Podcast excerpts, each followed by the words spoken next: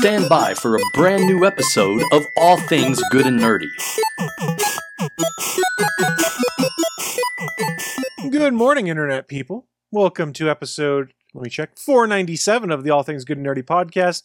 It's recorded live on Sunday, September 4th, 2022. We had a hectic schedule here for a while. I apologize.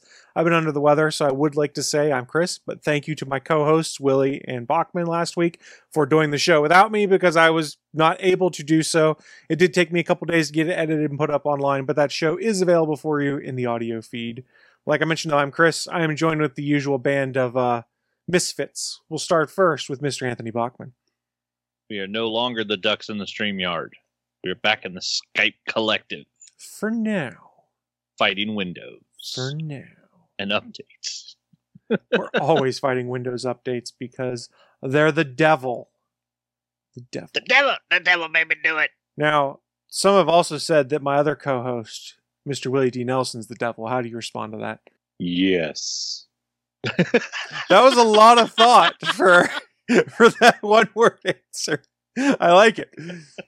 And uh, uh, I'm sorry, you seem to be mistaken here. Since uh, we did such a great job, uh, uh, uh, sorry, you're. I think you're there. Nope, you're over. Nope, nope. You keep switching. since uh, Can't since catch him. you, since we did such a great job last week, um, so we're just gonna say, but Chris is all you. You know what my news of the week is. You go for it, man. I'll see you later. Oh, he just he just has to read our news of the week. He has to do it all by himself. Bachman, let's go. You guys do know I've done the solo show before. It's not that daunting. Mhm. I can do it. He had his own solo. I had my own solo while. podcast until I burnt out. Doing a one-off Yeah. solo show with a couple weeks of rest is not going to kill me. That's true. What are you going to do if the ratings are better if it's me by myself? That would be hilarious. Celebrate. Hey, high tide raises all ship, baby. I don't think that would hurt our feelings. It hurt my. Uh, I keep toying with the idea of going back and doing the solo show that I started once, but uh, if I do it, I have to commit to doing 77 episodes for the first run, and so that's that's that's a lot of commitment. So if the you wanna advice I would give if you want to do a solo show, and if it's on something that doesn't rely on timeliness, i.e., not being like a television sh- podcast show or something like that, where you're talking about something that's freshly aired, just get a shitload of them in the can, and then you can Yeah. have a bunch of runway, so that if life gets in the way and you've got like three weeks where you don't have any time to do anything, it doesn't matter because you could have pre-recorded say 10, 12 podcasts, so you've got a Yeah. cushion there. Yeah, the That's how they idea was to go yeah between Wheel of Fortune. yeah exactly yeah they they they, they film them in big blocks. Yeah, no, I Yeah, I keep thinking about doing a episodes in one New day. Warriors one, and then yeah, doing like the first 20 episodes before I release the first one. I mean, yeah, it's it's daunting because yeah, it's daunting be- as hell. The first run is 75 issues and the first two issues where the new warriors showed up were actually in issues of the incredible hulk or uh incredible hulk uh, the mighty thor so it'd be two issues of thor and then 75 issues straight of new warriors volume one like that's a lot of reading If you want to see me flounder as a solo podcaster, I guess that I this is as a solo talker. Uh, you can go watch my streams on uh, Twitch. They're not good. You can ignore all the Jackbox ones because there's no voices in that because I'm playing with people in a party, and if I have my voices and their voices coming out, then it echoes for everybody else because they have to hear it twice once in the party and then second through the stream yeah which is crappy Or if you So want they to got see to figure Willie, out a way to fix that or if you want to see Willie. Nelson in a solo podcast, just watch the next ten minutes because we're going on mute. The rest of us. Fair enough so what you do here is you want to reach around and grab right underneath take a good honking grip of the ball sack Okay, and now we're back because I was hoping he was about to swerve me into something else, and he wasn't going where I thought he was going. big honking grip All It right, took him I learned my lesson. to get chris back in control I learned my lesson. i don't know why you're gonna learn your lesson today old man yeah what did you think was going to happen i thought he was actually reaching for the taint I, but I was thinking that Reverend Willie would return in all honesty because that seems to be the go-to for Mm. annoying things to make me do stuff. Uh, he wasn't speaking in tongues yet. Well, Steven is in the chat room, points out, add, and No, that's no. why we're ball buddies, uh, bell buddies. You know what I meant. Hello, hello, Wait, so. Willie What- and Steven are bell buddies, and then you and Steven are ball buddies? What No, is no, going on It was it was a misspeak, I believe. oh shit, it's back. Willie's got the bell still. Damn it. Damn it. I was really hoping it was doctor- I like that you keep that right next to your couch for when we do a podcast. Listen, on it it says uh, "Ring for a Kiss," Ocean Isle, NC. I don't. You're, I'm not. I would just do it, but there's no way you're gonna fucking read it. it's too shiny. I'm not sure how anyone's going to be able to kiss you over the internet, Willie, but I hope you get some kisses for the rings that you just did. I think it's now weirder that he keeps that next to his Wait, look. couch. Well, hold on a second. If that's happening, let me see if I can do it with my balls. No, stop. Ugh. No, you made it gross. I'm not a sexual predator. I'm just sexual. Uh, I'm gonna leave that one alone. Everything with consent now, well, even took, while sleeping. this took an odd turn, so I don't even know how to Mhm. pivot out of it. Um, Oh, you To the can't left, pivot. Your foot's too to the left. To the I can pivot to one direction; the other direction is painful. That's the problem. But it's always going to be in the wrong direction, and you know it is. That's how life works. 'Cause Trust me, Willie's I know, never 'cause it's right. been like it. So it's always going to be on your left, right? Yeah, exactly. That's why you're always on the left. Left, right, left. I have no idea what's going on, and I kind of love it. A big honking grip of the ball. Stop. Okay, I don't love that. I don't love that at all. Fuck under and grip.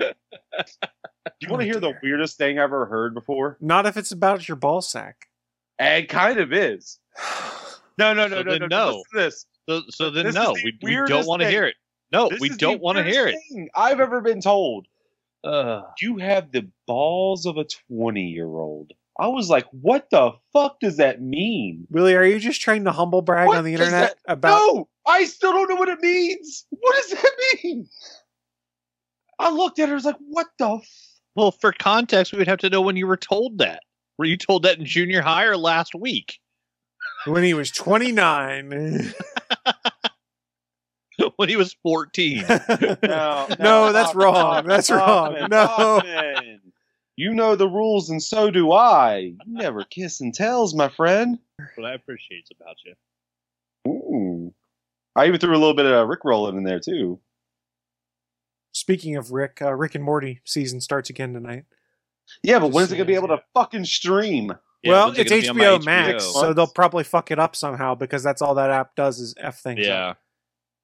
To be fair, I think Rick and Morty has always been a special case, so it's not really HBO fucking up. It's whoever whoever's in control of Well, setting it to it's, stream. it's Cartoon fucking it. Network, which is owned by HBO slash Warner Discovery. No. But I don't think they put it on HBO Max until the season has run. It's not like a lot of other Yeah. shows where you- the the last two seasons is how they work six months. I'm Yeah. like, what, what? The only way you watch it is if you have a cable subscription and you go online to Car- Cartoon Network or Adult AdultSwim.com. I forget which one. I don't even know if Adult AdultSwim.com is a thing. didn't it Just- used to be on Hulu? Oh yeah, it was. But that uh, trust me, I was waiting for it and it said, and I looked had to look it up because it's not there. Like it was just on last night. Why, why isn't that on Hulu now? Yeah, because Oh, six months. It's the only was- thing that does that. well, it was weird because it was in like the middle of one of the seasons when they made that change too. Because I think for a while, it was like all the other F, like a lot of the FX shows where it would show up the next day on Hulu. Because I think like mid season they changed what they were doing. Because I swear I think it was like season four. I was watching it on Hulu, and then all of a sudden they're like, "No, now you have to wait till the whole season's done."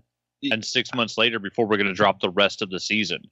I think they allowed the first episode to be like that for the season. Well, is this gonna be season six? Yes, I believe so. So season four. Six is what's coming. So yeah. season four is like they. That's what they did. It was that that first episode. They they let it be out first. Yeah, I think they even premiered it before it even came out on fucking Adult Swim. I don't even fucking know. But yeah, after that, six months. And Yeah, it's weird. Yeah, because now, yeah, I watch Rick and Morty now like I do Walking Dead. I wait for Walking Dead to show up as a full season on Netflix, and I watch the whole Walking thing. Dead. Eh, I just want to see what the hell they're going to do with the show. I mean, it's nowhere. It's not half as good as the story was in the comics, and they can't even try to get as cool of an ending because, well, the ending that the whole show is based on in the comic books, that character's been dead now for three seasons. which is his frickin' story, and somehow they screwed that up. I'm On- guessing Rick Grimes. Yeah. No, Carl. The whole end of the walk the whole end of the Walking Dead is about whether or not Rick Grimes raised a son who's a psychopath. That's the whole point of the book.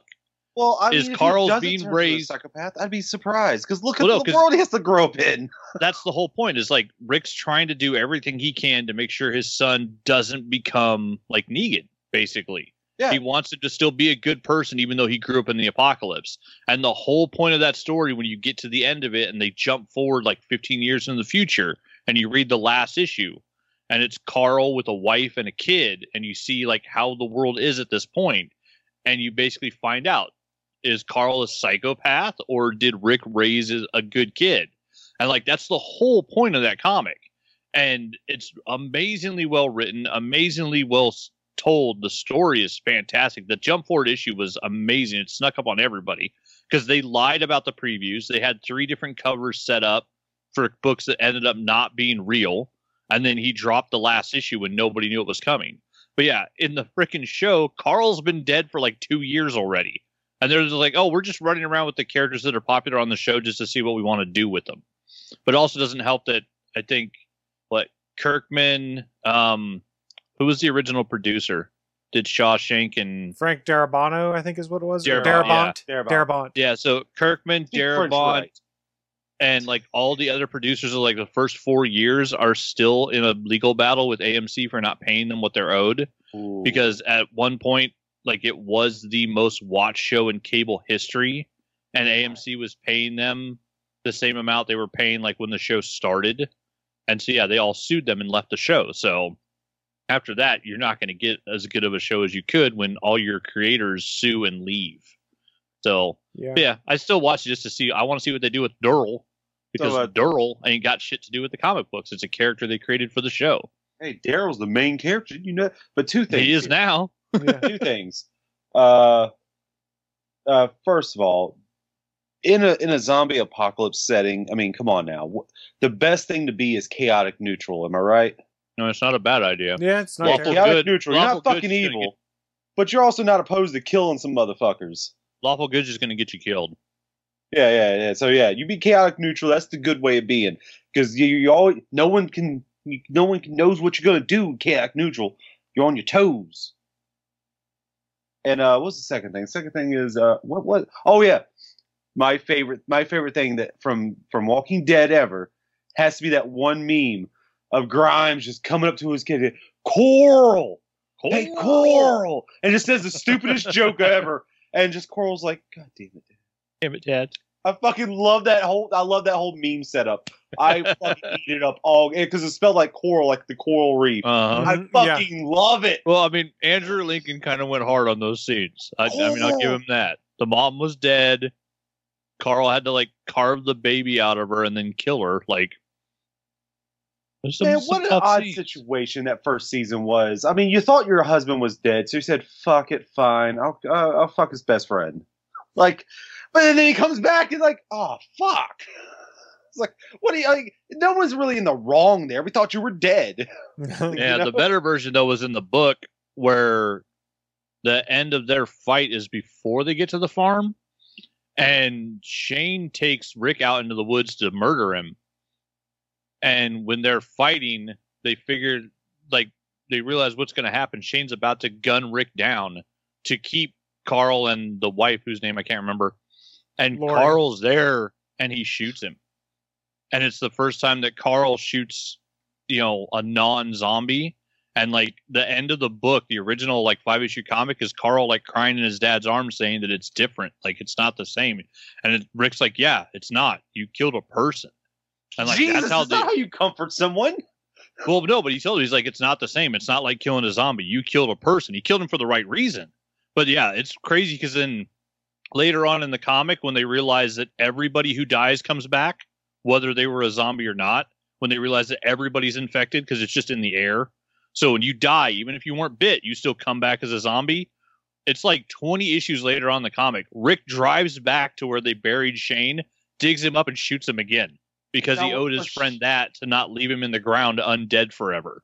Was Shane? A, oh, okay, okay, that makes sense. I was going to say, was he really that much of a dickhead in the comics? No, because yeah, I mean, It's funny because it's like, oh, we're go dig my shoot friend up you all shoot over him again. He's an asshole. but no, he actually did it because he didn't want to leave him there struggling undead in the ground. Because I think Carl like shot him in the heart, Yeah, and so he didn't shoot him in the head. But yeah, I mean, the, it's you know, it's one of those things. You know, the oldest argument in the world: the book's better. No shit. Walking Dead's a good show, but it can't hold a fucking candle to what Robert Kirkman did with that comic book. If you actually sit down and read the whole thing, it is amazing. Now you know what could have fixed that whole uh uh that whole situation. Just become polyamorous, man. Just do that. Hey, it solves all Well- answers, right? in the comic, that's what Carol tried to do was join Rick and his wife in a thruple. And then when they said no, she committed suicide by zombie in the prison. Yeah, the Carol's in comic a version very of Carol different was- state in the comics than what we had in the show. suicide by zombie. Yeah, yeah, They had a zombie tied up on a post that they were experimenting on. She just walks up and lets it bite her. Suicide by zombie. Yeah, it was insane. And her and her character in the in the comic was like a self-pitying, worthless human that had Wait no sense of self-worth. And yeah, then Andrea in the comic is the baddest bitch ever. Basically, the show just switched it to where Carol became Andrea I have a question. Andrea is now. awesome. Everyone's already infected, right? So why does when you get bit you start dying then? It's like the same difference of like you know, you caught the flu bug or someone with a really nasty case of the flu spits in your face. I mean, You're gonna get that bug a heck of a lot stronger. Yeah, but I mean, you already have the bug though in that scenario. But you know, in this scenario, you already but have it's it. dormant while you have a uh, immune system While you're to alive. basically keep So, it yeah. but the zombie bite just kills you effectively. faster. Just- yeah, it kills you faster and then you reanimate. It's I such guess it's just like one. a stronger. One version could of it argue it's something. such a concentration of that zombie whatever that it overwhelms your immune system and kills you. And I remember hearing the story of how they actually got the show on AMC. They, I think, now this is just from memory, and I read this a long time ago. So please take it with a grain of salt. I hope it. I think it's. Oh, hey, uh, it's a better story than anything else I've heard. But uh, so from what I heard, they weren't going to put them on. They weren't going to buy the show to put it out unless they give a reason why there's zombies there. They want a reason why there's zombies. So they said, "All right, well, here, uh, they're a- aliens caused it. That's what we're going to do." And they said, "All right, we'll greenlight it." And they're like, "We're not going to fucking make aliens. Fuck them. What the fuck? We're just going to make. No one knows. No one fucking knows shit." Well, it's better that way. I mean, and who Yeah, knows plus that if, was if it wasn't enforced in the tricked 'em. Contract, then they They can't really make them do it. Tricked 'em. Well, That was plus I think hilarious. that was is a, that's a true, I callback to the comic where issue 50 you find out that the zombie plague was caused by an alien like they dumped a spore on earth or whatever to cause the zombies to start an alien invasion When and- did uh, Walking Dead come out? i mean it started comic? The show or the comic? The a long comic. damn time ago i Like, don't know i don't know when it was released post two thousands. Yeah, Uh, I think s- yeah it's after 2000 'cause it's after i was back in the Oh navy so like maybe 2005 October 2003 to July 2019 was the run South of Park Walking did Dead. that already. Remember the spaceship landed and then then Yeah. Kenny became a fucking But- zombie. what i'm talking about is a joke issue that was 50 issues in There. where I think Rick Grimes gets sick and then like basically passes out from a fever. And then you did the letters column, and then when you open when you went to the next page, Ryan Ottley, who at the time was drawing Invincible, drew like a ten issue thing where Rick wakes up and has like a laser gun for a hand. There's an alien invasion, and Rick and Michonne and Tyrese and everybody are fighting aliens that started the zombie plague. And the whole joke was it was like the fever dream that Rick Grimes had was an alien invasion. So yeah, it was actually something they did in the comic. Yeah, And they brought it back as um in the Image Plus comic, uh, they did uh, Rick Grimes 3000, where it's yeah him and Negan and the rest of them fighting like uh alien invasion zombie plague. It's ridiculous. But yeah, it was hilarious. yeah. I mean, the key is if they wanted to have that origin thing, it should have been written into the contract because contracts are more Yeah. binding. Like one one of the things that always made me laugh was like we all know Battlestar Galactica, the 2003 reboot, is one of my favorite shows on TV. I love it. I'm rewatching it right now on Peacock actually. Edward James Olmos, who plays Commander Adama, so as not to spoil anyone, had told them he goes. I am really interested in the show. He read the script. His family convinced him to do it. He goes, but here's the thing: the moment an alien shows up, I'm going to drop dead and pretend I had a heart attack, and you're going to have to write out William Adama. He goes, I'm not doing that. There will be no weird aliens or anything like that in here. They go, well, we had no plan on doing that, but he actually had it written into his contract that if they brought aliens onto the show, he could walk as soon as he heard it. that kind of makes me lose interest, uh, lose respect for him because you're an outer space show. The fuck you mean But, we run into but that fucking was aliens? the point was they didn't want to do a show that turned into oh aliens are responsible for everything. It's a show that was Mhm. dealing with mankind and mankind's and f his up. characters, yeah, all about politics and the community of them trying to save the human race versus the alien or not alien, but the the evil technology that humans created. Yeah, it's but- humans dealing with human problems. His Bill Adama is incredibly well done. It still That's holds up fair. to this day. The- Oh no, here's it kind of falls do it apart at the end of that series, but it's still one of my favorite shows of all time, and I really go back and enjoy watching it whenever I have the chance to. So if you get the chance, go watch it. That's And a you, good one. You heard it from me. There's no aliens in the new Battlestar Galactica. The original one had aliens, I think. Ooh. I think Well, that might have been part watch of it the too. original then, because fuck the new one. I don't know where you want can find the original to watch. to be honest, from the '70s, I don't. I, I'm just kidding. I'm not gonna go look. you should watch the original. It's pretty good. Okay, you don't have to. I'm just telling you, it's some of the best sci-fi that's been put out. Back when Sci-Fi Uh, Channel actually made sci-fi. For you audio listeners, I mouth the word no. You can watch it for free on Tubi, apparently. Hey, I'm only chubby, not tubby. He's big boned. damn it. You can I'm watch it for belly. free on Leave me alone. Fat I mean, Tubby. Oh, stepping back a sec, we were talking about the Rick and Morty stuff. Even if I wanted to, you can't log into Adult Swim with YouTube TV, or I'd offer you guys, I'd log you in to be able to watch it, which is Mm. crazy. Oh, to be fair, I wouldn't do that either because I'm already logged in. Uh, my buddy put us on like a family plan for Google.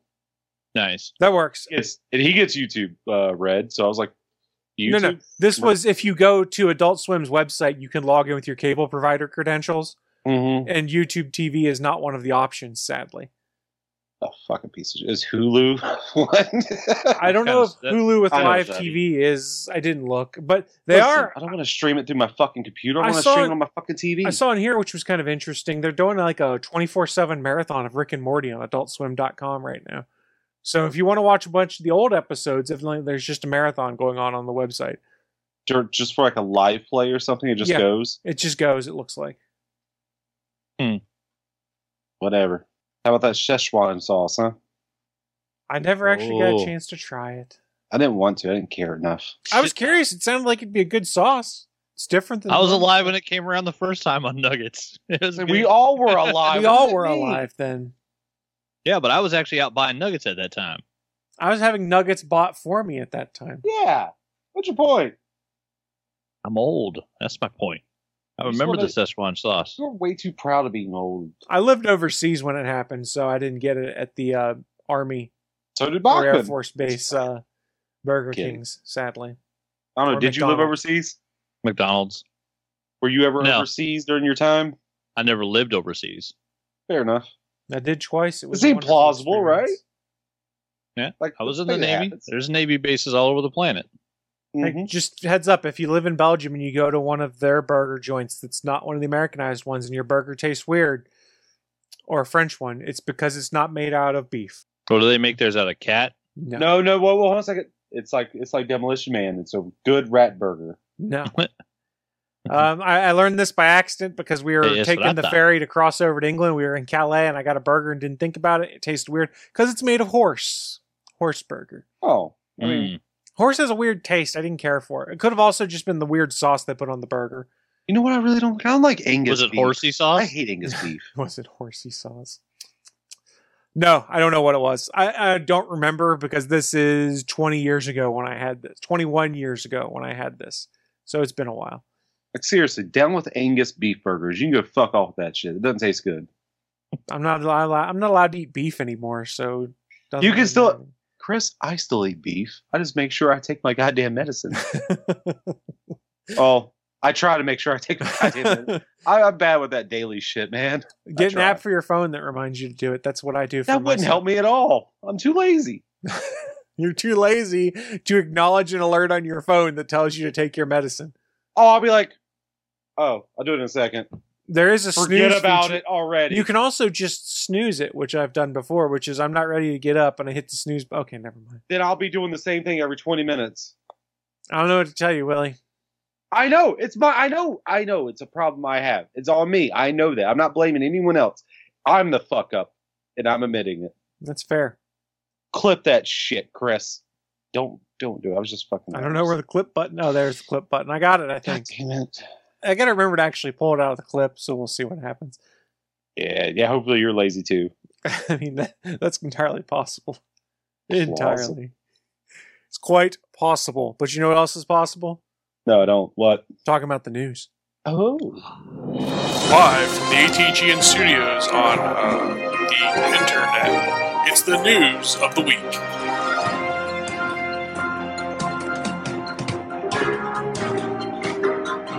Hey, it's the news of the week. It's that part of the show where we talk about what goes in our minds of the most interesting, uh, geeky, and or nerdy news to have popped up here in the last week, two weeks, whatever period of time we decide because we've been off for a little bit, and we discuss it live on the air and give our well thought out, well founded criticisms, and then make dumb jokes about it. Ha! I mean, I'm not wrong. I'm not wrong. well s- we'll thought out. Mm, moderately well thought out. I don't know. We'll start with my news All right. story first because mine's relatively short, but it ties into a topic we've been talking about off and on for a while. But we talked about on this show that Microsoft would be acquiring Blizzard, Blizzard Activision, all the properties associated with like Diablo, Call of Duty, things like that. And as part of this acquisition, the deal is being reviewed by a variety of different regulatory agencies here in the United States and the EU and across the world so they can get signed off on. I think it's what a 68 billion dollar deal, something like that. But one of the things that people had expressed concern about is that once Microsoft owns Blizzard Activision, they will then own Call of Duty. And while none of us are really big Call of Duty gamers on here, we do have to admit that Call of Duty is one of the big multi platform titles that comes out either yearly or every other year, depending on the release model they're on. That gets a lot of hype and excitement behind it. Lots of people buy the game, play it online in my younger days, I played a lot of Call of Duty, Modern Warfare, and Modern Warfare 2, things like that. And it was a spectacle. It was a lot of fun to get together with your friends, do that, and every year see the new maps. And I kind of got tired of it because my friends started playing other stuff, and Call of Duty's not really fun to play with randos because there's a bunch of idiots in there online. But regardless, Call of Duty's still one of the major franchises out there.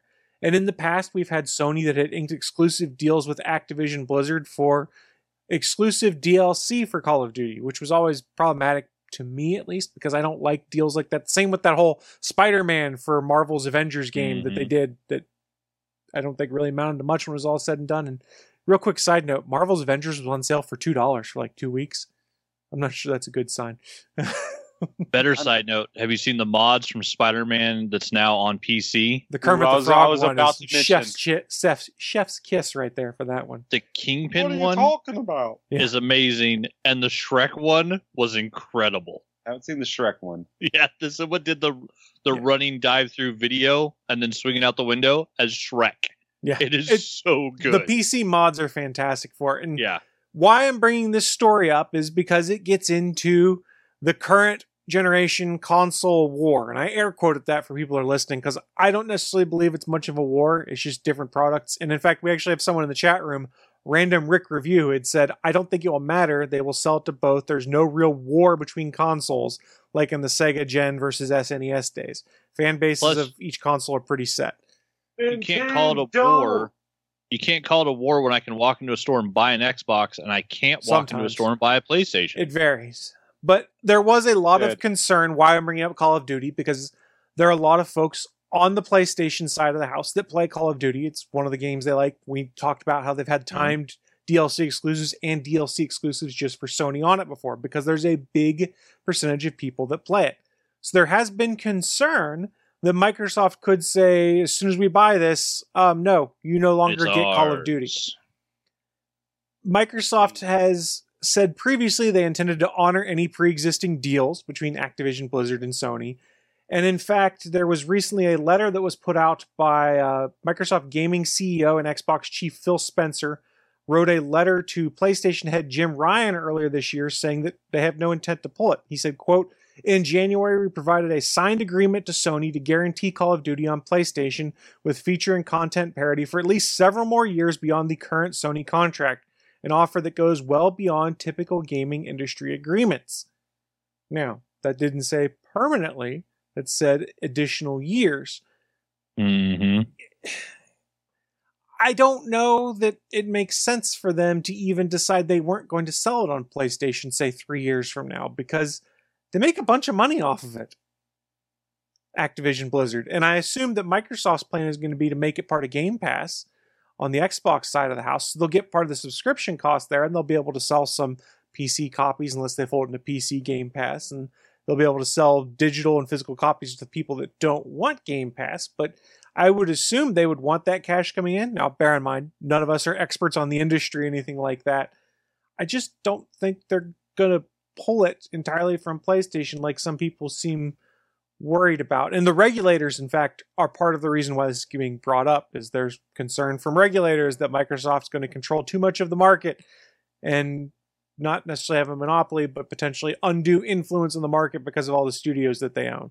I don't know that that argument would hold weight if it had originally been an Xbox exclusive and they just bought the studio like we've seen Sony do with some Sony products, but neither here nor there.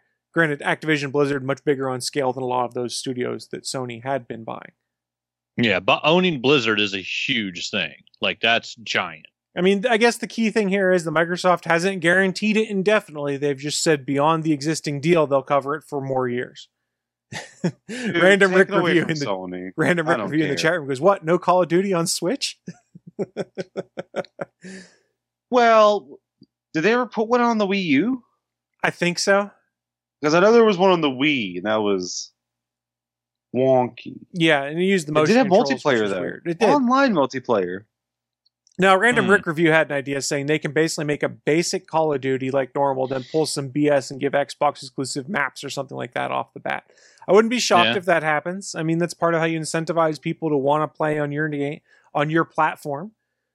And Yeah. remember, part of Microsoft's deal now too is they want you to get into their ecosystem, not necessarily into their hardware, because they've got all the stuff you can stream on the cloud now and play that way. And it's actually a pretty solid experience. I have um to my left here, I have a MacBook Air, which obviously is not going to play Xbox games natively, but I've gone onto the cloud version and played um Plague Innocence Lost, I think is what it is. I've played Far Cry 5. I've played a few other things via the cloud servers. I played Halo Infinite be- beta, multiplayer, and single player stuff on it.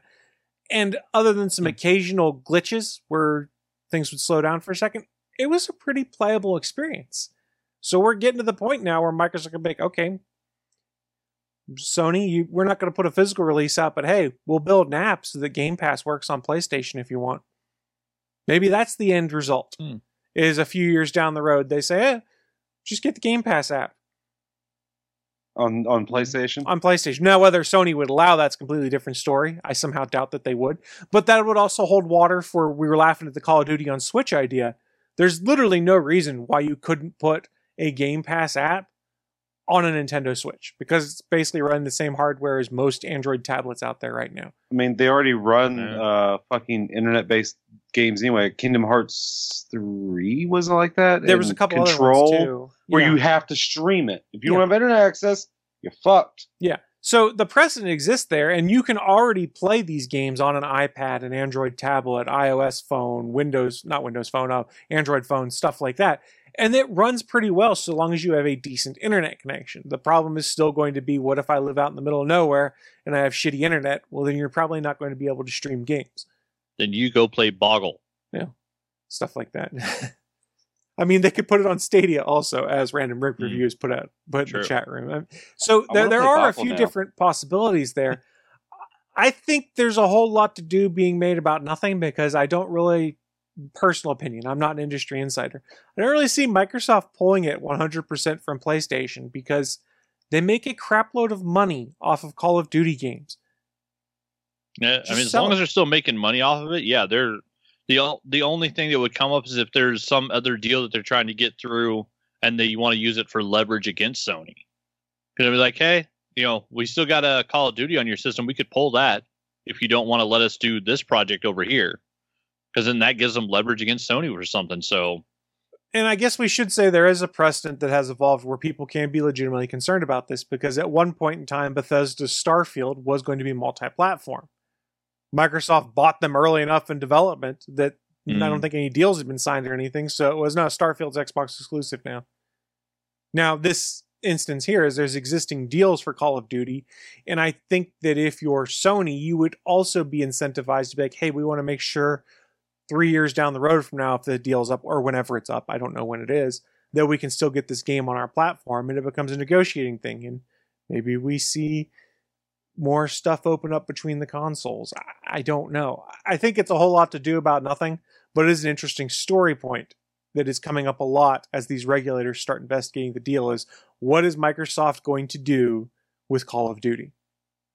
None of us care as much because none of us play Call of Duty. I can't Yeah. remember the last I think the last really. time I picked one up is was five dollars in the markdown bin at GameStop, and I played the single player and then traded it back in. Hmm.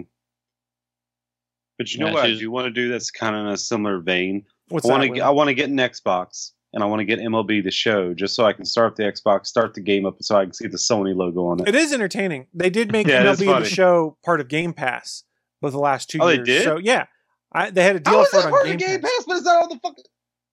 I have questions. I have so many fucking questions. because Microsoft paid for it to be part of Game Pass. yeah, but PlayStation, Sony, you have a Game Pass like thing now. Why? Why is it not on there? Why? Why? Why is it not on there? And to be fair, I don't remember if it is still part of that Game Pass or not. I know the I know year one version no longer is, and I know that this year's version was on there at one point in time, but I don't remember if it still is because I actually fired it up and played it on the cloud on my laptop over here because I was curious and wanted to play it. I, I learned that I can't play modern day baseball games because there's way too many weird button mechanics to try and figure out your pitches. And then, you know, back in the day, if you're going to swing, it was you hit the swing button and you kind of moved your stick in the direction you kind of wanted to push it to.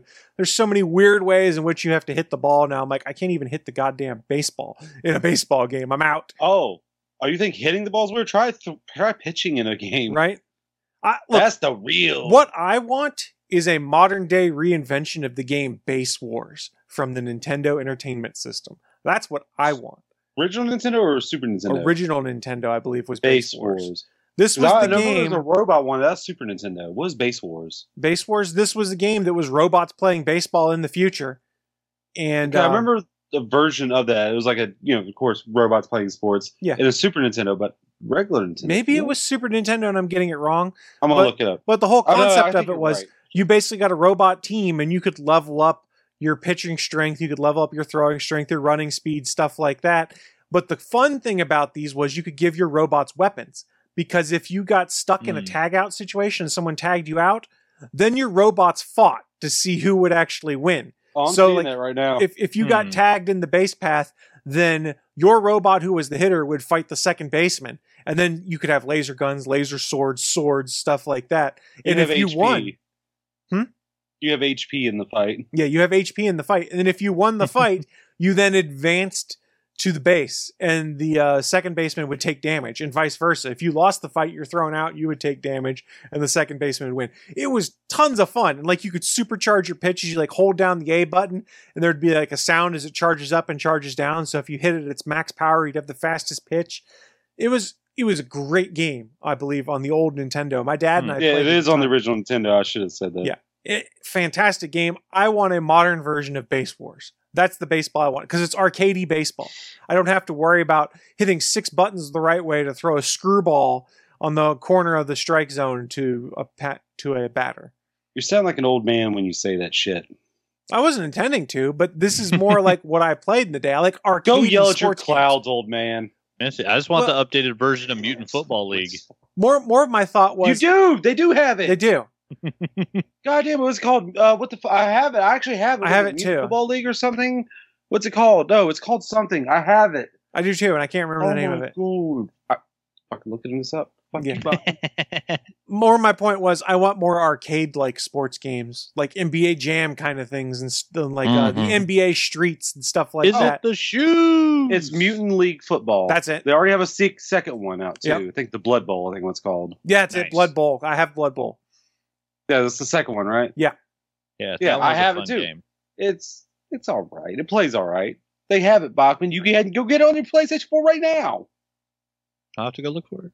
Go do it now. You can buy that. I'm still shit working right on now. Uncharted. Go do it now. Dealing with that stupid driving a jet ski up up fucking Get hill. to the second game, my man. Just put it on easy and go through it. Just get through this to get to the fun. I Like, this am- is fun too. I love the first one. no, Eddie once I got past that bullshit character. part, I finally Eddie found Rogers. Sully. I found Eddie Sully. So Raja. It's fucking great. I love him. I found Sully again. So yeah, I'm getting closer to the end. Oh, Sully's the best too. Well, that wraps up my news, though, which kind of took us into a little side jag, as per the usual. Um, I'm going to throw things over because it's also gaming related. Things to Mr. Willie D. Nelson. What you got for us? Oh, me. that's you. Oh, Yeah, you. so let's see if we can step away from the politics with this one. But, yes, um, there is there is a a lot of controversy surrounding the game that Willie's about to talk about, but the topic with that game we're going to talk about is not about that controversy. Is Oh, not at all. But uh, oh, I'll go ahead and say it. Fuck you. You know who I'm talking about. Um, but it- you'll know what I'll talk. Who I'm talking about. So Harry Potter.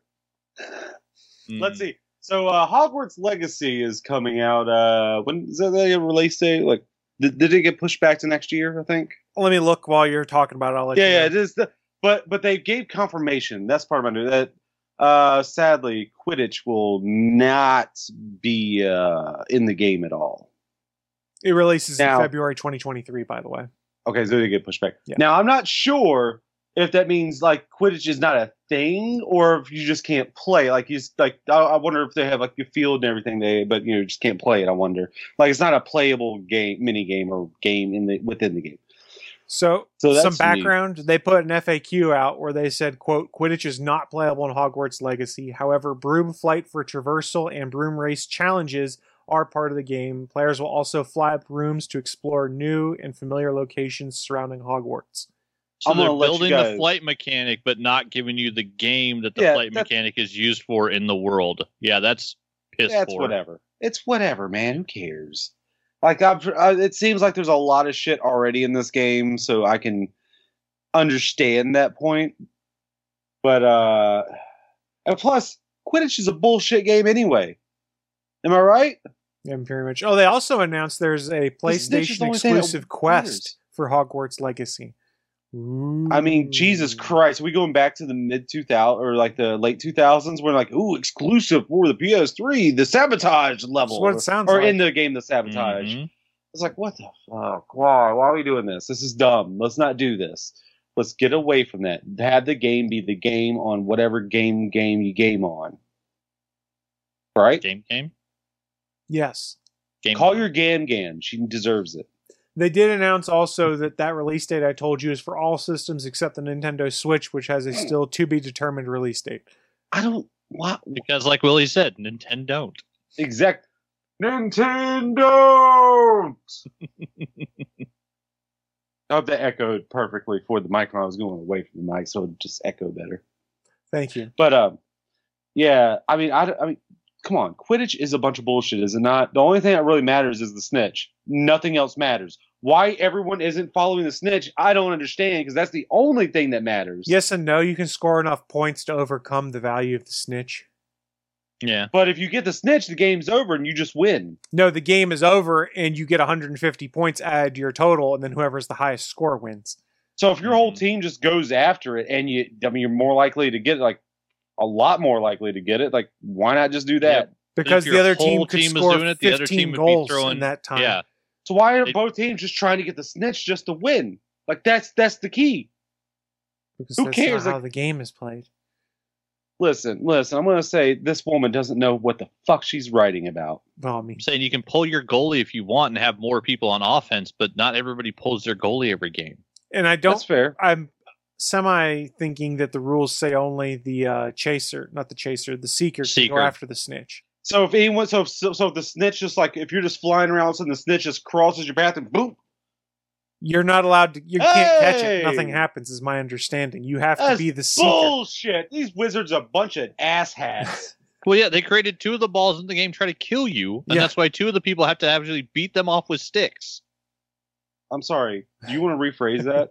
No, they're called the They're beaters. called beaters. That's the name of the Yeah. position. oh, I thought they were called fluffers. No, they're called bludgeoners. they beat off your sticks.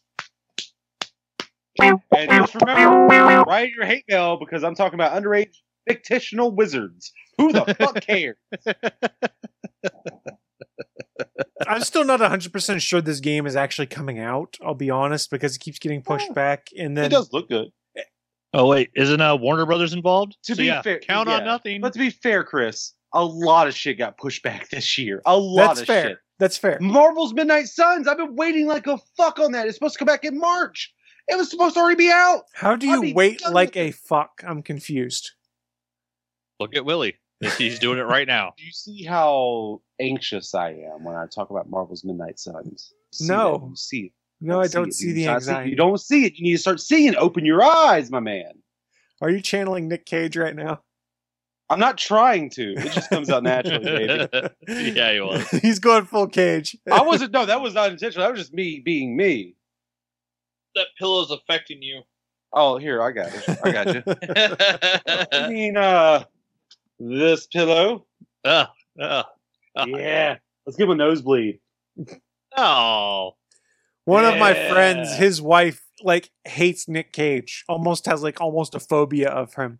And people send her random gifts that is Nick Cage, one of which was that pillow. She's like, Mhm. "Oh, this is a nice pillow." And then she Uh, swiped it; it was Nick Cage's face, and I guess she freaked out. And if that's not your whole deal, I got this one, which is not as good because you can't really see it. Uh, which way's the right way? Is it Jar that's the right way. Oh no, it's Nick Cage as well, just from uh, Face Off. Ah, it's the I'm screaming take his- priest, his right? face. Yeah, I believe Oh. that's when he's uh grabbing an underage uh, choir girl's ass. I believe. Uh huh. Uh, Yeah. There's no way you can't tell me she's underage. There's not a chance in hell. Yeah, Although that it was, was the whole point of that scene. It was also a character probably played by someone who wasn't underage. So it's I don't know how to I don't know, man. It's a fucking weird ass movie. Wasn't it? That was who? John Woo? No, that was Mission Impossible two. Who did No, Face, Face Off was John Woo. It was yeah, John it Woo. was John Woo. Yeah, that's why. all- Mm. That's why there were all those you know, Doves. dubs flying during all the gunfights. I couldn't Yeah. remember if the Doves were in there. I, I, I was probably mixing it because they came around the same time, right? Face Off and uh, Mission Impossible two. Didn't they come around Mission the same time? Mission Impossible Two was in the 2000s. Face Off was in the 90s, wasn't it? I think Face Mission Impossible two was like what, like 2000, 2001. 2001? Face Off was what, 99, 98? 97 for Face Off. Yeah, I was thinking about 97. I was thinking about it because I was looking at it. I was like, Mission Impossible First- 2 was 2000. Oh, three fucking years. Oh, Different decade. do? Yeah. Hey, Mission Sure. Impossible 2 is responsible for us getting Hugh Jackman as Wolverine, so we should always be thankful. Yep. Because otherwise it would have been Dougray Scott. hmm Oh, because he had to go do Mission Impossible? Dougray Scott No, had to do he- Mission Impossible. No, I have no while idea Doing Doug Mission Ray Scott Impossible, he dislocated his shoulder in the motorcycle scene. Otherwise, he would have been able to go and film Wolverine. 'Cause, Okay. Yeah, he he was hired. He was under contract, and then he got injured doing that stunt in Mission Impossible 2, and that's when he had to. He called Bryan Singer and said, "I can't come do the movie because I won't be able to do the physicality that's involved in playing a character, so my shoulder's jacked up." That's why Hugh Yeah. Jackman's chops kind of change appearance throughout the movie because near the end of He was- filming, he'd actually Yeah. grown them out versus having to use makeup and special effects for it. How come? How come hiring uh, Hugh Jackman wasn't cultural appropriation when they hired him to be Wolverine? That's cultural appropriation, right? So, what, appropriating Canadian culture? Yeah, he's a yeah Wolverine, Canadian. Hugh Jackman, not Canadian, from a whole different continent. Well, in that case, then hiring uh, Hugh Laurie to play Doctor House is cultural appropriation. Exactly. I'm not sure this is a hill you want to die on because there's going to they the never- extreme. I don't never really give a show- fuck. I'm No, just, I'm just, I, I'm just I know why it doesn't count. In the movies, you never see Wolverine eat um any Tim Hortons. Oh, oh, no Timmys. well, he never has fair, any Timmys. And he never has any uh gravy fries. What the hell's it called? Poutine. He never has any poutine, so therefore it's not cultural appropriation. Yeah, can't Wolverine eat like the Blob and still just be fine? Supposedly. I mean, you would think with the healing thing, it would be metabolism too, right? You would think. I don't know. Supposedly. I mean, I assume he has he burns calories healing himself because the energy to do that has to come from somewhere. Does it now? Maybe, would maybe assume. mutants, maybe Well- mutants break thermodynamics. And his muscle mass is moving around a six hundred pound skeleton all day. That's true too. It's not easy to do. I'm sorry, six hundred pounds. Yeah, Yeah. Wolverine supposedly weighs 600 pounds. His metal, his bones are laced with the heaviest metal on Earth. Yeah, but That's why he can't swim. That's if you why really when want to get rid of Wolverine in a fight, you toss him in the ocean. that's why He'll when get he, out eventually. when Magneto ripped the adamantium from him is why he was stronger than the normal person. Mm. are we Well, really? He also went feral, but So Magneto is a master of magnetism, right? yes, Mm-hmm. Why? I don't think adamantium would be uh uh what what's the terminology for ferrokinetic or something? What's it called? When when something can be affected by magnets? I don't think it Yeah. because not all metals are can, can magnets work on them. It well, doesn't. it always has been. it's only in a canon. small percentage. Like Yeah. what are we doing But here? when you make up a metal, then you determine whether or not that metal can be affected by magnetism. And in the about world of the? X Men, Colossus's skin and Wolverine's skeleton can both be affected by Magneto. The organic metal? Are you fucking kidding me? Oh, Organic man, steel. fuck this. It's So- magnetic. So he could just, you know, it'd be hilarious if he just like ships down and he's still a big ass fucking Russian. He goes, "Oh yeah, boom." Yeah. Oh yeah, I forgot punch. I'm, I'm Mhm. I got muscles. I forgot. It's fucking. Oh my god, no metal now, bitch. Let's move on to the next story. All right. what do you got for us, Bachman? So, according to Slash Films, with these last two weekends, it's been the the battle of the fantasy worlds, and the Rings of Power premiere draws 25 million viewers worldwide in the first 24 hours, comma according to Amazon. So, uh, this is a Slash Film article from uh, Ben Severo from uh, the third. So, what yesterday? Yeah, so yesterday. Uh, so they put up. They got the Prime Video highly anticipated Middle Earth series, The Lord of the Rings: The Rings of Power has reportedly earned epic viewership numbers in its debut on Amazon.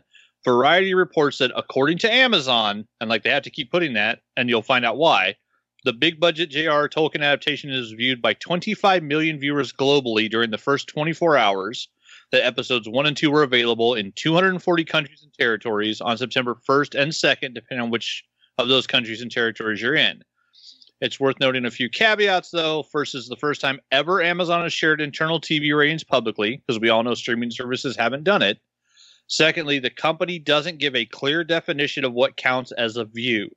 So, since the criteria for streaming viewership numbers are determined by the company that owns the streamer, unlike traditional viewing numbers reported by third party firm Nielsen, it's unclear exactly how those 25 million views have been counted. And this doesn't just apply to Amazon either, because as we know with Netflix, same thing. If someone watches a minute of a show or 45 minutes of a show, the streamer can determine which one of those counts as a view and can say that they both count, even if they didn't watch the whole thing. So it says what uh so Ring of Power is being touted as breaking all previous records, marking the biggest premiere in the history of Prime Video, which of course probably true. Has not determined how Amazon has not disclosed how it determines the what counts as a view. In other words, how many episodes does a viewer need for it to be counted? Let's see, what was it? Streaming services, blah blah blah. Yeah, for example, when Disney shared that it has more total streaming subscriptions than Netflix, and the figure that counts, they counted the Disney bundle, which includes Disney Plus, Hulu, and ESPN, as three separate subscriptions. So you know, you move your numbers around to make it to where every truck that's selling is the number one truck in its category according to your company, because basically every truck is in a different category all by itself, and that's how they're all the number one selling truck in America. But you know, you move the numbers around to work for your company. Uh, says, uh, regardless of the op- the actual numbers, hard to deny that a lot of people are watching the show. There's most definitely welcome news for Amazon, which reportedly spent 465 million dollars for the first season of the fantasy series, with a second season already in the works. It's worth noting that since 250 million of that initial number was spent solely on the rights to adapt J.R. Tolkien's work, the price tag for two seasons won't be quite, or for season two won't be quite as steep. So yeah, so 250 million just for the ability to make the show, and then they're dropping you know million like millions and millions on each and every episode. Uh, let's see here, and then yeah, they talked Hmm. about the comparison. Uh, Warner Brothers Discovery is also riding this particular wave of fantastical fiction, which has with much success since current hot topic among TV viewers is the Targaryen-focused Game of Thrones prequel, House of the Dragon. HBO and HBO Max revealed that show pulled in 10.2 million viewers for the second episode and is up to nearly 25 million viewers for the premiere. So, if Amazon Prime's big budget fantasy show actually pulled in HBO's viewership from two weeks in just one day, that's definitely quite an achievement. Though keep in mind that Rings of Power figures encompass 240 countries, whereas HBO Max is only available in a handful of regions outside the US. Let's see, regardless, until streaming figures are regulated and reported by parties not affiliated with the streamers themselves, it's difficult to fully get behind the accuracy of reports like this. Yeah, so Amazon's basically saying that, you know, everybody watched, you know, the Rings of Power. And I'll be honest, I did watch both. We watched the t- first two episodes of the Rings of Power, and me and Jana watched the first two episodes of Game of Thrones. And I don't know, have you watched either of them, Willie? No. So they're both really good. The weird thing is, is that honestly, the the the Game of Thrones one is so far a much better story. Lord of the Rings, two episodes in, it's it's strange because it's a whole lot of world building, which you wouldn't think you would need so much of if we're already in the world of Tolkien, and it doesn't really feel like much has happened. And so it's very strange because it looks pretty. It looks pretty as hell all the Lord of the Rings episodes so far, they look like each episode cost twenty million dollars. I do have a They question. look the price tag. Where does the Rings of Power take place in the after Lord of the Rings? No, before. Prequel. So this is yeah, this is the prequel For the ring way before the Hobbit. So this oh, Alright, is when the oh, rings that are shit. originally made. So the one ring to rule them all, plus like the rings for the dwarves, the rings for the elves, and the rings for the humans.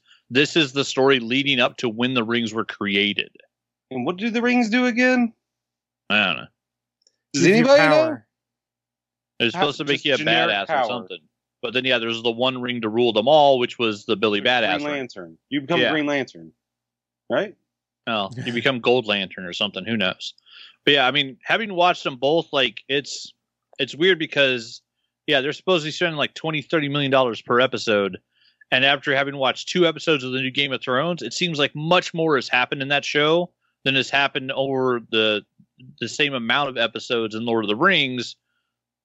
And then Game of Thrones still looks maybe not as pretty, but it's also darker. It's a darker tone. It always has been. Oh. Like it's kind of the grim and gritty fantasy world, whereas Lord of the Rings is really pretty. It's really bright and shiny elf stuff.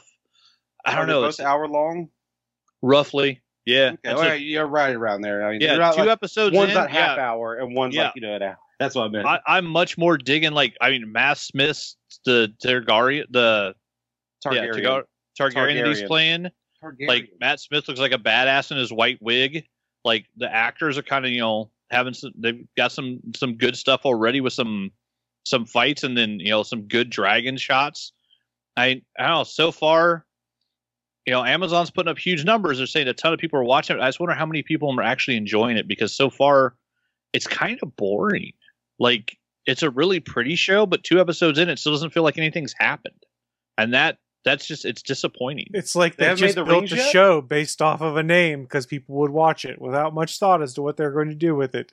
Yeah. Have you watched either of them, Chris? No, I, fantasy stuff like that doesn't really do much for me. My wife was a big Game of Thrones fan. She felt pretty burned by the ending, so she already said No. she's waiting until this Mm. season comes out before she decides whether to watch it. She'll probably watch the Lord of the Rings stuff though. She loves those books. Free folk Yeah. don't forget. I'm sorry. Oh my! Free folk don't forget. If you get it, you get it. You don't, you don't. Chris. I don't get it. Mm. Okay. Mance Rayder was right. Oh God, settle down. Mance Rayder. Was yeah, I don't know.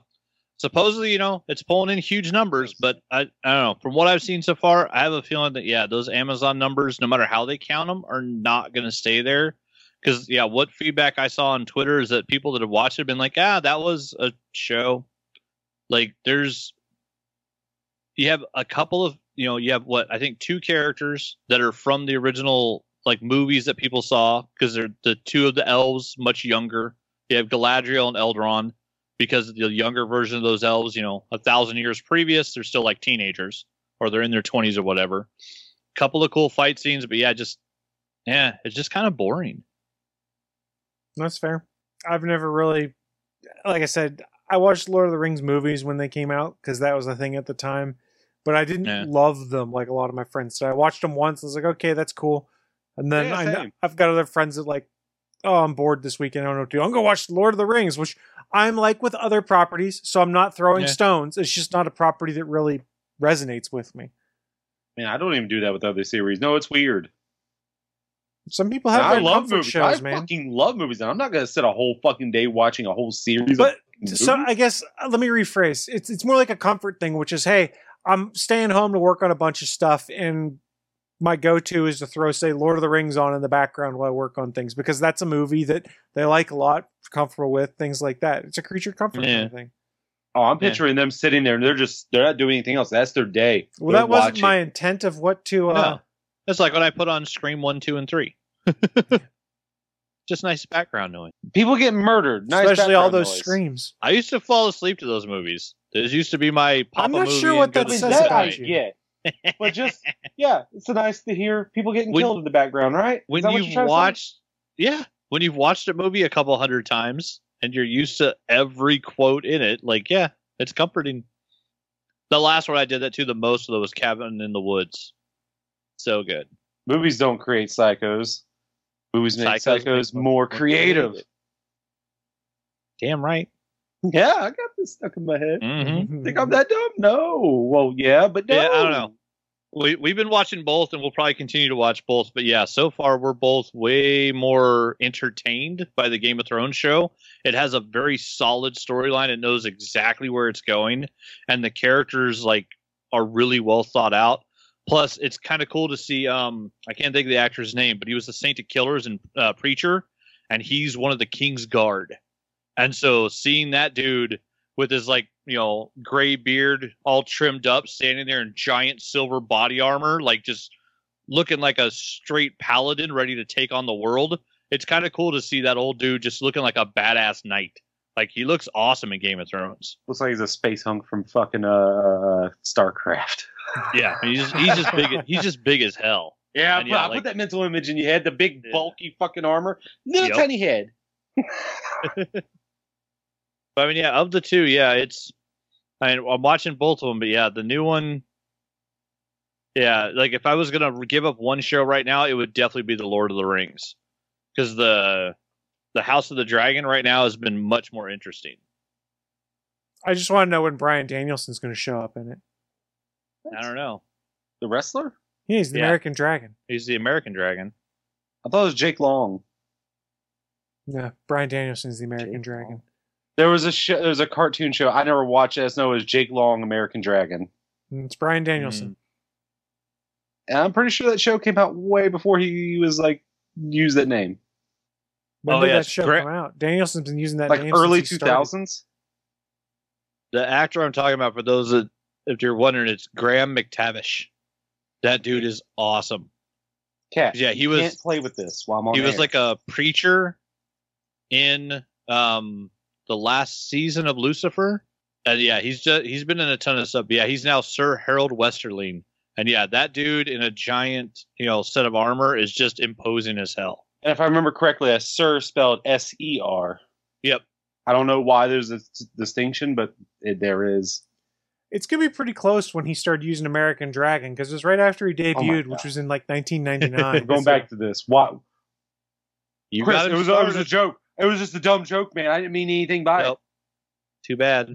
You got him started talking wrestling. Now you're in trouble. Now it's it. I looked AEW talk Jake for half Long, an hour. American Dragon. Watch it not even be called American Dragon. Watch it be called something different. Fucking stupid. I Yeah, he what was- the hell that show was. when he was part of Memphis Championship Wrestling and being trained by William Regal, he adopted the well-known moniker American Dragon, which was in 2000, I think. So he's been Uh, it the was called American- American Dragon semicolon Jake Long was the name of the show. Oh yay! And Jake Long was voiced by Dante Basco. Rufio. Oh. oh, shit! nice. Yep, yep. Look at this. See, I'm I'm fucking big brain in here, baby. Yeah, because he yeah don't know what he was he was a martial arts kid that turned into a dragon. It was I remember that show. It's pretty cool. This was on Yeah, Kids WB, wasn't it? I thought it Uh, was a Disney. Sounds think. right. I think it was an ABC one. I thought they think. paired it with Jackie Chan Adventures on Kids WB. Oh, you're probably right. I think you're Mhm. right. Yeah, you're probably right. Yeah, yeah, yeah. they maybe even It looks crossed like them over is- at one point. So, It is so I have now friend on, on Disney Plus. So yeah, it was as it either was a Disney property Produced by Walt Disney Television Animation. So I have a friend on I play games with on the PlayStation. Their name is Jackie Meow, and I, every time like I always have to say Jackie. You know, just like you know, Uncle, Uncle, Jackie. Fucking love that show. Fucking love this show. And yeah, Here's a cat for you. my cat's fucking around somewhere. Oh, she's looking under the bed for something. This one's Oh, fat and mad. Uh, mine's getting fat. Jackie Chan Adventures was one of the best shows ever created. That like the premise just makes no sense. Like, oh, we're just gonna make Jackie Chan a cartoon star. I mean, he basically does things that only a cartoon can do. Talismans. Yeah, in real life. Yeah. But yeah, it was, magical talismans. it was such a weird show, but it was so so good. The animation, the voice casting, that whole show was just extremely well made. Wasn't it though? That was awesome. and also had a little intro and outro by Jackie Chan, or at least an outro. I don't know about an intro, but I think, uh, but a little outro where he's I think he did the outros. Yeah, Yeah. That was a yeah. trip down Plus, yeah, lane. Jackie Chan's just he's just awesome. Ain't God, that how That is was that my news not, of the not week. broken to Jackie dust by Chan now? awesome. beats me. Some people bounce back better than others. That said, it is time for us to start wrapping this show up. How we do that is a final segment, a bit called What I'm Into. It's where we share with you guys watching live or viewing at a later date the geeky and nerdy things we didn't get into because, hey, you may want to go check them out yourselves. Uh, I'll kick things off because the list is pretty short, but one of them I did want to talk about a lot, which is it would- we'll get to the one I want to talk about a lot, a lot at the end of it. But I've been uh, getting caught up on my professional wrestling. I actually sat down and watched part of a WWE pay per view, excuse me, premium live event on Peacock yesterday afternoon because they were doing it in the UK. So it started at 1 p.m. Eastern. I was like, oh, wow. I don't have to stay up till midnight to watch this. Like I'll be staying up to midnight tonight for a pay per Money in the Bank pay per view is this? This was uh, Clash at the Castle, is what it was called. Castle Do they really McCulloch? That's right down the road from me. Premium live event every two weeks now. How many have they invented? Well, I mean, for WWE, it's basically their pay per views are now called premium live events. You can still buy them pay per view, I think, but why bother if you can get Peacock and just watch it on that Yeah, or WWE Network in the past? But I will also be watching tonight. Um, AEW All Out starting at All 8 Out. p.m. is the pay per view. Sadly, I have to watch it on the shitty Bleacher Report app, which is terrible. Hopefully, it works like it's supposed to tonight. I don't know if I'll watch the pre show tonight just because if I watch the pre show, that's 15 matches in a five hour span, and that might just be too much for me right now. So I may watch the free pre show on YouTube tomorrow as part of my Hey. Labor Day activities. Hey, Chris. Yes, Yeah. sir. Did you did you listen to the last week's episode we did? Not all of it. No, no. We're, uh, yeah, my buddy went to uh, went to West Virginia for when they were recording When they're in three of their episodes. Yeah, I think so. Yeah. Yeah. Well, I think Charleston though. I think South Carolina because Charleston, South Carolina, man. Well, we have a Charleston and a Charlestown in West Virginia, so it's really fun. I fucking hate West Virginia with a goddamn passion. I, I did All not. you inbred hicks can go fuck off. I did not go down to Charleston for the AEW tapings and live show because that's about a three-hour drive, two and a half hour, three-hour drive. you drove from North Carolina. I also Although my right foot was was, busted. Boston. It was a bachelor party thing. Yeah, Yeah, Well, but yeah, yeah. They, did- they record all three of them in the same day. I don't know what the fuck. yeah, it's what they did when I was in Pittsburgh too. I'm jealous because that means he was there for the return of Kenny Omega. Oh, I guess so. Uh, I don't. Mm-hmm. I didn't ask because I mean, I, I don't. He doesn't watch wrestling, and I don't really watch it Yeah. either. So Kenny was just there Omega is the goat, bachelor Thing. the he still modern enjoyed day it. goat. And did you not hear that I s- who I saw? Who did you see? I got to see Conan O'Brien. Nice. Surprisingly, he just popped in Charlotte, North Carolina. He's a tall nothing. dude. Probably made you look short. He didn't look that tall. Know, who's on stage with Scott Aukerman, so he didn't look that tall. I guess because Scott Aukerman's also kind of tall too. So Mhm. apparently we're the same height. So I don't fucking know. and I guess the the other major thing I've been getting into that I'll talk about on here at least is I had some Best Buy points that were expiring, so I used them to buy a game, and I wish I kind of hadn't now. But I love the old Saints Row games, Saints Row three and four, and Saints Row two. Really enjoy those. The new Saints Row game sucks. If you went in expecting like the the crazy wacky antics that you got in the later Saints Row games, no, there's some funny weird moments, but they basically just went back to the original roots, which is it's a GTA knockoff that doesn't do anything different than GTA, and it's not really that fun. I'm kind of bummed Wait, that I bought it. this the new game that they're expressly promoting as if it is a wild and crazy, weird. There's some Kinda. weird stuff in it, but it, it's nowhere near the same level of weirdness you'd get in Saints Row 3 and 4. Where, like, you could go and carry around a giant dildo and beat people with it and stuff like the that. purple penetrator. Yeah. There was a there was a weapon you'd get in Saints Row 4 that was the alien probe gun where you could shoot probes at people Oh. and stuff Uh, like don't forget the dubstep the gun. I forget what it dubstep gun. called. Like what Just made fire this out dubstep. what made the Saints Row games fun to me is they're like, yeah, we know everyone does sandbox games. Nobody takes it to the weird level that we take it. And that's what was fun for me. And this just feels like a GTA ripoff. It's okay, but it, it's not what Saints Row was. Like, I'll finish it, I'm sure, at some point, but I've played about three hours of it. And I'm going, this is this is GTA that has some weird, funny Hmm. moments tossed in. Uh, I do want to say one thing positive about it. Is that's all right for you, Chris? Yeah, go ahead. It's, it's not a bad Uh, game. It's just the- not what I wanted. Let's put it that way. character creator looks fucking amazing. I've seen some nice ass shit people made. And they did do something really I will cool, give 'em which that. was like three months ago, I think it was. They put out what they called was their boss creator.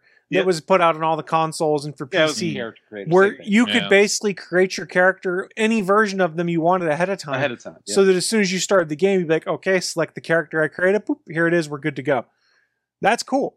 And th- so there's been a lot of people who've done some really cool boss characters and put them online. And that's Well, fine. And that they're looks really cool. But characters. this just I I was expecting something different than what it was, and maybe it's that disappointment that colors my opinion. And it feels like I said, just like a, another version of GTA games, like another open sandbox game. Doesn't have like the same fun, weird missions we had and stuff in the past with the Saints Row games. And I don't think that the side characters are as interesting as the side characters we had before. Maybe it's That's because fair. I've only played three and a half hours or so and haven't gotten a chance to meet them. And the biggest egregious thing, there's no Keith fucking David in this game. those bastards. Burn the studio. For, Burn it to the ground. for those that aren't aware, Keith David plays himself in Saints Row 4 and is the vice president of the United States. Yep. Mm, To your character's president. And he just sits there right as you just kick someone right square in the nuts and hmm, yes. it's it's brilliant. So All right, take it from someone who's played none of the first or second one, beat the third one, and a little bit of the fourth one now. What makes Saint, Saints Row a great game is they took GTA. They took the weapons from Ratchet and Clank. And then they took over the top zany wrestling moves yeah. and they topped it all off with adult fucking humor. And uh, immature adult humor. And they wrapped it all up and they punched it right in the nuts and they put it out in the world. Hell, they even had Roddy Piper in one of the games too. oh yeah I do believe they did that. Yeah because i remember running them to them That was, was Saints Row 4. And Saints Row don't 4 is fun because like the game starts off with like the typical kind of action you would expect. comes out i've told you about this it's the best video game intro ever It's really great. And then in the Oh end you get God, put the song the song as you're climbing that's that's what that's what i was like i love this if you get a chance to love it. play it, it's dirt cheap because it's an old game at this point in time. But Saints Row 4 is delightful. And basically, what happens is you get put into the Matrix and you get superpowers. So, like, when you get to the end of the game, you've Alright. got telekinesis, you can throw fireballs, you can jump super high, you have flashes super speed. And it's just tons of fun to go around using your superpowers. the one thing I, I feel bad for the person whoever uh, had to uh, fucking code in like how cars are driven, Yeah. or like you know, like you know, because then no one's gonna get in a fucking car where I can I- just fly around. I think they imported it from the previous game. Yeah. So it probably was not a bunch of Yeah, lost time. Like, uh, But regardless, Saints Row 4 is still one of my favorite games just because of how dumb and insane it is. But Saints Row 3 is also really fun and slightly grounded, I guess, when you compare it to Saints Row 4 because it actually takes place in a world where you don't have superpowers. I mean, yeah, and then what? What? Then they just snapped it right back to Saints Row One. Well, they did the Get Out of Hell spin-off too, which was okay. Well, I mean, yeah, but that's a spin-off. That's for like DLC side Yeah. story shit. It was like a, it was like the Miles Morales to it, but lesser that. Well, not lesser, but you know, like not as much in depth as that. It was like a little DLC that they gave as like part of the season pass, I think. Yeah, so what I think the biggest problem was is that this just didn't if you were a excuse me, if you were a fan of these Saints Row games, this is more faithful to say Saints Row 1 and 2 than to Mhm. Saints Row 3 and 4 stuff we got where it's a more grounded GTA like game. And there's plenty of other sandbox games like that. that. That's not why I picked up. There's some funny moments. I've had literal lolling moments where I've laughed out loud, but it's it's not the same. And I'm just kind of bummed. And I kind of, if I hadn't paid, well, I mean, I paid 30 bucks for it because I had $30 worth of Best Buy rewards that were expiring. So I guess for 30 bucks, I feel okay with it. But had I spent 60 bucks, yeah, I don't think so. I would have been kind of disappointed. Mm, it's one of those ones when it drops down to like 20, 30 bucks. Give it a try if you want. Oh, I'd say don't even play it now at this point. Yeah, at this point, don't It's do it now. There's some weird glitches and stuff in there too. They they effed up. They should have leaned into the craziness. That's what it comes down to. I remember when the first Saints trailer like came out, I was like, "What is this? Like, I don't understand what this is. This a remake of the first game? It, it just wasn't clear." And that's that's a you know that's a red Well, flag and- when you look at trailer. pla- Like, I don't know what this is. This doesn't take place in their knockoff of California. You're like in the desert in Arizona. so it doesn't even take place. What was the name of the city? I can't remember it. Freeport was that what it was or something like I think that? so. Was that the was Or that the Steelport. city? Steelport. That was it. Yep. Yep. That yep. That, that unlocked a memory. So Yeah, Steelport. Yeah, this Wasn't takes supposed to be in place in, California. Th- or wherever it's supposed to be. This takes place in Arizona, Okay. so you've got some places that are city, and then you've got like wide open desert and stuff like that, which is cool because you can get like dune buggies and drive through it. But I don't know, and I need to figure out how you actually Cyberpunk. unlock quick travel because like it's all about this quick game. If you're supposed to take pictures of things to do it, so I went and took the picture of what's supposed to be the quick travel thing, and no, it didn't work. So that's the other annoying thing is I have to drive from one end of the map to the other, and none of the quick travel sites that I thought I'd unlocked were unlocked. Annoying. Okay, that sucks. Maybe it's just a glitch. I don't know. I, it's not bad. It's just disappointing because I had different expectations. I guess is the best way of putting it. It's fair. Fair enough. Lowered expectations. What was that from Mad TV? Oh, that is Mm. Mad TV. Lowered expectations. Bachman, what you been get into? Uh, let's see, we finished our watch through of the rise and fall of Sheev Palpatine last night. Uh, we finished. Uh, we've been watching just all the, Star Wars movies back to back. We finally watched um, Rise of Skywalker, so we've now watched actually set and just watched them all, which is kind of nice. Like you know, with you know starting all the way back with Phantom Menace and stuff. And it's been a while since I've actually sat and just watched the Star Wars films. So it was cool now to watch all of them It's a because now shame. all nine are done. It's a shame the Rise of Skywalker is pure trash. I like that movie. Ugh. That's got my favorite Star Wars character oh in it. So god, I'm checking out. Uh-huh. took me nine took me nine films and like nine other TV shows and stuff to find my favorite Star Wars character, and now I have him and I know who he is and I love him and kiss my ass. Doesn't make the Babu movie Freak's good. the best. That's a he. Yeah, Fair enough. He's right here. Please don't. No. No. God damn. Why'd I say shit? Yeah. Why'd I say anything? Why the fuck did I say anything? I don't know. well, don't worry, Willie. Now they're putting him in the Mandalorian Oh. too. I was getting Babu Frik mixed up with the uh whoever was running that thing on the Mandalorian planet or whatever the fuck it was that that uh The that they go to. The one who had this the lightsaber in their back of her bar or whatever the fuck it was. Oh, Okay. Maz Kanata, yeah, that I was getting that confused. the one, the yeah, the chick with the butthole eyes and the big Yeah, the little, magnifying glasses. Yeah. No, Babu's the one that unlocks C-3PO's head. yeah. I was droid I man. thought they were one and the same. I was getting mixed up. Yeah. Babu's the one that switched back, undoes yeah. another consequence in the movie that doesn't stick. Yeah. Which was Um, C3PO having his memory wiped and effectively dying after he has a touching Yeah. farewell to his friends. Oh I don't even remember. And then. R2 gives him his memories back. Yeah. Wait, you guys just fucking me. That wasn't in the movie. No, it was in the movie. Yeah, it was. I don't remember that at all. Yeah, Yeah. I the only saw each of them one time. So me too. The only way to find the location is to read the blade. The blade is written in Sith runes. So C3PO reads it and then can't tell them anything because his programming does not allow him to translate Sith because it's an outlawed language. And Poe Dameron's like, Really? The one time we want you to talk and you can't? wait, wait, wait.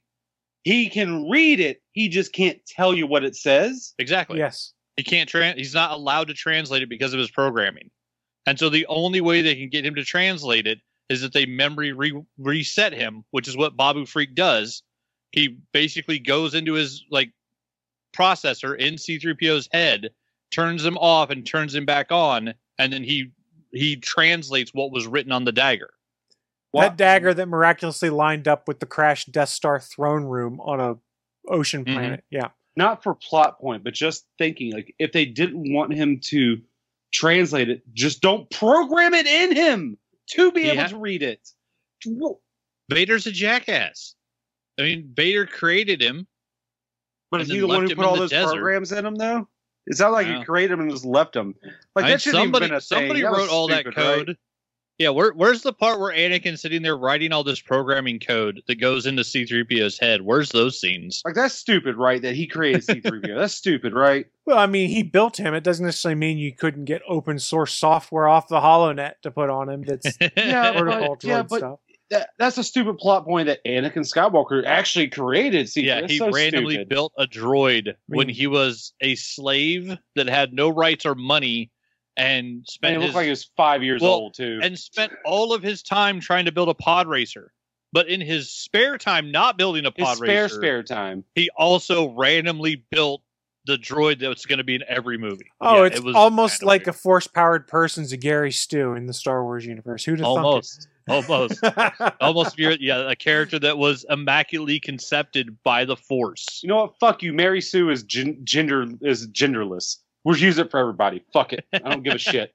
Everyone I be know, Mary Sue. Sue's You know what it means. It doesn't fucking matter if it's I mean, gendered Luke Skywalker is a Gary Stu slash Mary Sue also.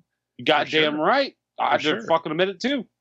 But yeah, so we watched that last night. So that was Yoda's fun. just a cunt. And then uh, we also did uh, we did Family Drawdown again. I did a sketch of Kyle from uh, Animal Crossing. I'd never uh, drawn that character before. Then uh, let's see, Jana drew uh, Winnie the Pooh, which was fantastic. And then uh, Fashion drew. Is Uh, it Winnie the Pooh inspired by the Disney version or the upcoming horror movie that's coming out? the Disney version, and they actually actually nailed the horror smile. It looks like an animated like Disney like drawing. It was really cool because yeah, getting you know getting something stylized in animation form is really tough. So yeah, it looked really good. And then um, Fashion did uh, what's the kid's name from Kingdom Hearts? I always want to think it's a girl, Sora.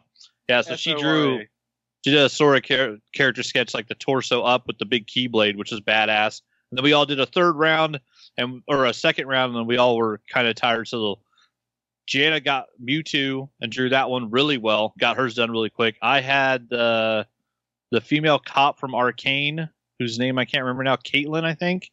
And I got the pencil sketch done, but then was like too tired to ink it. And then Fashion got Spider Man, and so she decided that her interpretation was she was going to then draw Spider, the robot that Penny uses from Edge of the Spider Verse. Yeah, so we did fairly draw it. It was fun. And then uh, I finally went through and pulled out a bunch of all the artwork and stuff that I've had in the garage while I was doing garage cleanup stuff, and you know pulled out all my comic book pages, went through all that stuff, and finally actually grabbed some of my frames and started framing some of the stuff that I've had sitting around for a while. So now I got some more stuff to hang up in the office. So I've got my uh, Elk Beastman by Super Ugly. Where's my camera at? Fair enough. Which just one of my good. favorite little cool. little prints. Yeah, he did. He did Beastman, just looking badass. And then I finally framed uh, my signed photo from Mr. Ghostface himself, Roger Jackson. I met him in uh, Lexington Comic and Toy Convention. the creator of the mask. No, the guy who did Oh. the voice on the phone. And yeah, it says to Anthony, "I'll be watching you, Roger Jackson." Wait, Who, they yeah, didn't the- just have people use a little voice box changer?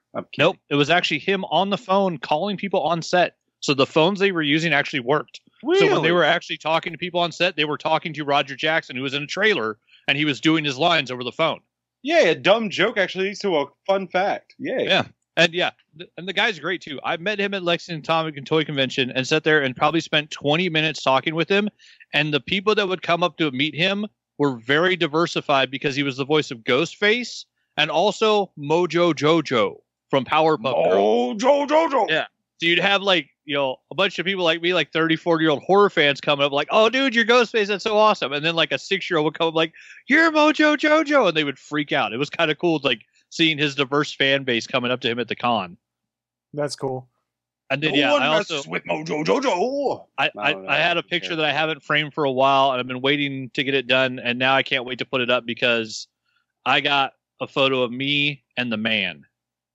And you just can't beat, I got to meet Stan Lee when he was about 92, I believe, at Salt Lake um, uh, Comic and Toy Convention or Salt Lake Comic Con. And so yeah, I spent like two hundred dollars to stand next to Stan Lee for like ten seconds. I have a really, I have a, I have a question now. I've always been wondering this. Mm-hmm. I'm not trying to badmouth Stan Lee. I've just got to. He looks like he has a smell about him, like heavy cologne or something, like maybe cigar. I don't know, but did he did he did he have a scent? No, it's like baby powder. Oh, so baby powder's a scent? Yeah. Yeah. No, I remember. huh? Yeah, he, yeah. He's he smelled like yeah. He didn't have like I mean, you know. To be fair, you think about it, people have like there's that old person smell. He didn't. Yeah. He smelled like baby powder.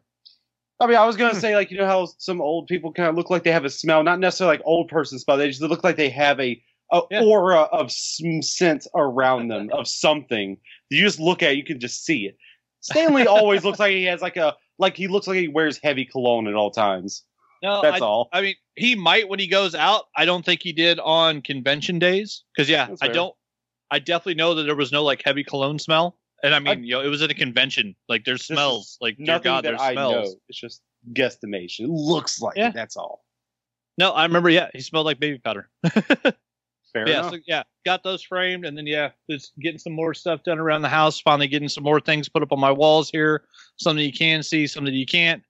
And then yeah, um, yeah, playing Uncharted, which I'm now almost done with the first one. But yeah, Get I've just it, been man. I'm I'm on it because yeah, at this point I'm pretty much done playing Dead by Daylight. So, I yeah, whenever I feel like playing a game now, it's going to be either Outriders or What? Uncharted for the moment. Yeah, Outriders has had enough patches to where it's actually kind of fun again. So yeah, it's it's one of you know they're they're not quite No Man's Sky. They didn't fix all their problems, but it's one of those another one of those games where it's like, hey, eight months after our game came out, we finally made it what we told you was going to be when it launched. And so yeah, they made a hu- bunch of huge changes to it, and the game is actually freaking fun now. And using some of the powers of the the earthquake guy that I got is actually pretty cool. Like running, jumping, and like slamming people with the old the earthquake uh, attacks. It's pretty fun. And yeah, the been uh Jana's actually been playing it with me a little bit. She sometimes still gets the motion sickness from the first person shooter, so it's tough. But we killed a giant volcano spider together that was pretty cool. It was kind of a, a boss fight sequence that was done really well. But yeah, it's I don't know, it's it's had enough updates. It's almost a fun game. And then yeah, we were looking forward to uh what was the one we saw? First Descendant. We were watching the preview of that, which looks like if Anthem and Outriders had, you know, a baby that stole its armor from Destiny 2, and it's supposedly going to be a new free to play shooter where it's, you know, shooters, it's powered up armor suits, and it's earth power or uh like different elemental base powers like they're showing people with fire, poison, earthquake, ice, and then there's like grappling hooks for traveling around instead of the ability to fly. But yeah, it's one of those ones that's like, oh, is this going to be the next Anthem or the next Outriders, or is this going to be good? And so it looks awesome, but it's also at least it's going to be free to play. So I won't be dropping $120 on it to get us both copies of the game when it comes out. We'll just download it and try it to see if it actually is fun from the get go, unlike Outriders or unlike Anthem, where you know it took eight months before the game was playable. But yeah, I don't know. They they put out that new.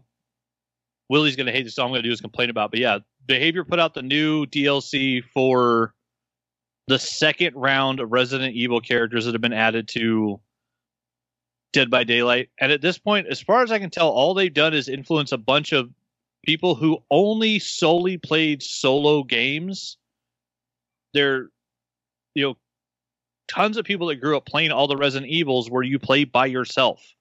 And then those people are now playing Dead by Daylight as if it's a solo game and just ignoring their teammates in what is team play. Where if you're routinely getting on a hook the first time and you die on that first hook because no one in your queue is coming to save you, it's kind of shitty. And I think honestly, it's the influence from what I'm seeing of all the Resident Evil players that grew up playing solo games.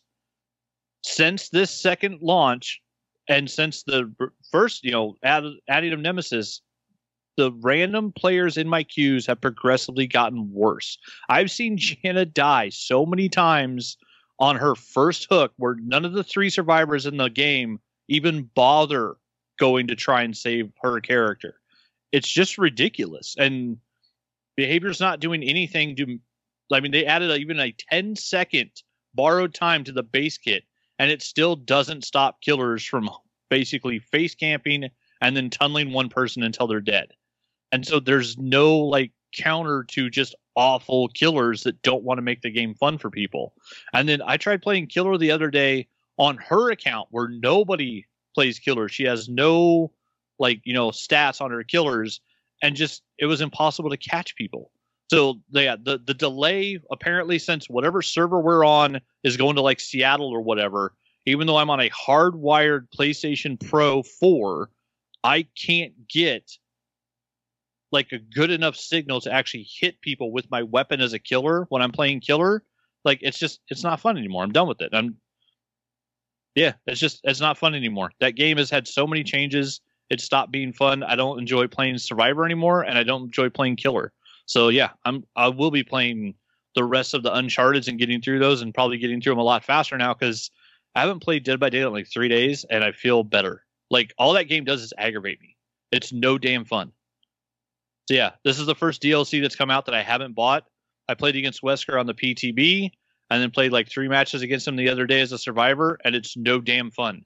Everybody online saying that his hitbox is impossible to hit somebody. He glances off of survivors.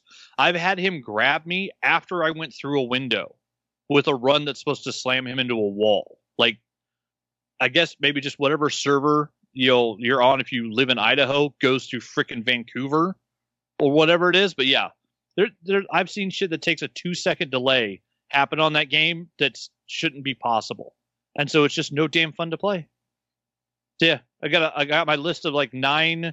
I have three trilogies right now that I'm working on. So I'm gonna get through Uncharted, then I'm gonna play Bioshock, then I'm gonna Whoa. play freaking Mass Effect. Is it a trilogy? Well, I have I think three in the Uncharted series that are on the remastered. Oh well, yeah, but it's technically a quadrilogy. Oh, is it? I have the ones that they were that were free on Oh, PlayStation. So well, they also they did make the fourth one free for PS Plus at some point in time. okay, I might have it then. Yeah, as long as you kept getting the things without downloading them or anything, as long as you add them to your library, you got them. Okay, yeah, I should have it then. Yeah, okay. But yeah, I know in the remastered set, there's three of them in there, and then yeah, there's the three Bioshocks that they give me for free, and then I actually bought the Mass Effect Legendary Edition. So yeah, I got three trilogies to work on, so I'm I'm not I'm not missing out for games. So I got stuff to work on that you know doesn't make me as aggravated though. Yeah, like that uphill jet ski bullshit was awful. Yeah, it may uh, be the worst sequence I've ever that. played in a video game, just for the physics of it. But Yeah, yeah, on the, the- Uncharted the puzzle Reddit thing, solving stuff has been really fun.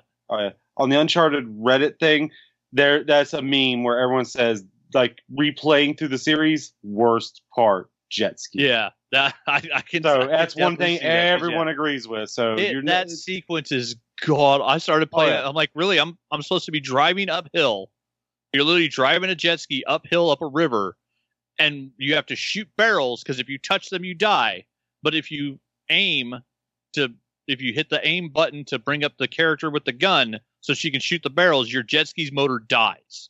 And so the fact that you can't do both at the same time, and the game is basically set up to where it's like, yeah, you should be doing both things at the same time. You should be driving and shooting, and you can't is utterly ridiculous. I don't even yeah. remember it. It's been so long Yeah, the rest of it has been super fun, and see, yeah, like the puzzle solving, the the gunfights are not too bad. Um, some of them are a little ridiculous about the way like characters just keep coming out at you. It's like, oh, okay, next wave of five guys, next wave of five guys. It's like, you know, this random group of you know like terrorists in the jungle. There seems to be about 500 of them I've killed so far. So like, this dude has a large army that I'm just you know, mowing my way through with a nine millimeter pistol. It's so freaking ridiculous how many people I've killed at this point in the game. But yeah, the puzzle solving has been fun, and yeah, I'm looking forward to the second one. So it's going to be fun to get through that and then move on to the next thing. And then yeah, we've been uh catch up on the shows. Like I said, we watched the Game of Thrones ones, watched the Lord of the Rings. We're both definitely enjoying Game of Thrones more than Lord of the Rings. The storytelling is just better. And so, you know, it seems like they have a much better idea where they're going and the pace of the show's faster where Lord of the Rings looks really pretty, but yeah, two episodes in, I'm like, eh, it doesn't feel like anything's happened. They've told story, but it just, I don't know, it's weird. It weirdly doesn't feel like anything's happened. And then, um, oh, what was the other one? We got like four episodes into Paper Girls.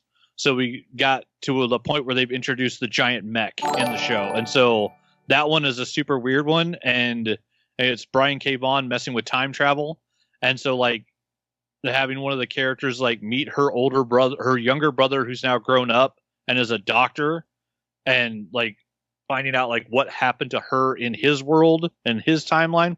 Really fun storytelling, really interesting show, and like we're enjoying the hell out of that one. And then yeah, I've been watching. Oh, and I finally finished The Sopranos. So got through all seven seasons, six B, whatever. Seven freaking seasons of that show. And I will say that not only was it great storytelling and amazing acting, I really liked it. Um, I watched the was it the Many Saints of Newark, the movie they made, which is like the prequel of Tony Soprano. It was kind of cool to see James Gandolfini's son play the young Tony Soprano as a teenager. So that part was cool, but the movie itself was just kind of like, oh, here's a random missed episode of a flashback of the show. But it didn't really like tell you anything you really needed to know about the Sopranos. So the the show itself was just the movie was kind of weird. The show was really good, but I have to say I was really happy. I started watching uh, Parks and Rec. I'd never seen that show all the way through, and so I'm like partway through like season four, and I've been watching that during my time off on work. Like when I go on my 15 minute breaks, I'll go watch like half an episode of that. Cutting The Sopranos with Parks and Rec makes it easier to go through like seasons of The Sopranos, which is just a dark ass depressing show. It's really good, but yeah, those first three seasons, I was watching all of that just by itself, and it's like this is really freaking depressing. And a lot of it is you're dealing with characters that are dealing with depression on the show, and so it just feels really depressing. Great show, great writing, amazing acting, kind of depressing. You intersperse that a little Parks and Rec makes it a hell of a lot more palatable. And so yeah, I, I, I know now that like anytime I'm going to watch a show that's like really dark or really heavy, I got to mix a comedy in there, and so it'll either be you know like Parks and Rec or The League. You got to mix something else in. But yeah, four seasons of Parks and Rec, and now having watched almost every episode of that show, I just love Ron Swanson even more. like there, you can't beat that character. It's one of the greatest characters ever, I think, ever put on TV, and he's hilarious. So yeah, I've been enjoying the hell out of that. And yeah, I'll be sad uh, once because yeah, with my work schedule, it's nice having that to watch for like lunch and my breaks. But I'm gonna be sad when I finish Parks and Rec because I'm not sure what I'm gonna watch after that. That's what I've been into. And uh, big thanks in the chat to Verbrilli. I apologize if I said your name wrong. Saying hi from Sweden. Nice. What's up, Verbrilli? Is it Verbrilli? Yeah, looks like Verbrilli. I think so. Well, Willie, why don't you From finish things off for us? What you been getting into, sir? Well, what I've been getting to is definitely my anticipation for Killer Clowns is still there. Is still there. I cannot wait. But I've been also doing Yakuza 3, still going through that. And uh, last night I was going through the PlayStation Plus catalog for their like mid and you know plus or premium whatever. I was like, well, let me see what's on here. What do I want to play? I've already played a lot of great games on it. Like finally got to try Guardians of Galaxy through it, and uh, I tried Little Big Workshop, which is fun. Now I'm onto a game that I just try. I wanted to try a little bit of because it looks like a little small game. It's called Kingdom Two Crowns. It's just you're building up your kingdom, but it's like a side-scrolling thing, so it's all flat. The pixel art, fucking gorgeous. Because like the lower, like little like not quarter, but like eighth of the screen is like a reflection in the water at all times. Like you're always beside the water as your horse is just going through. And it's just always a reflection of everything. It looks so gorgeous. They did a good job with that.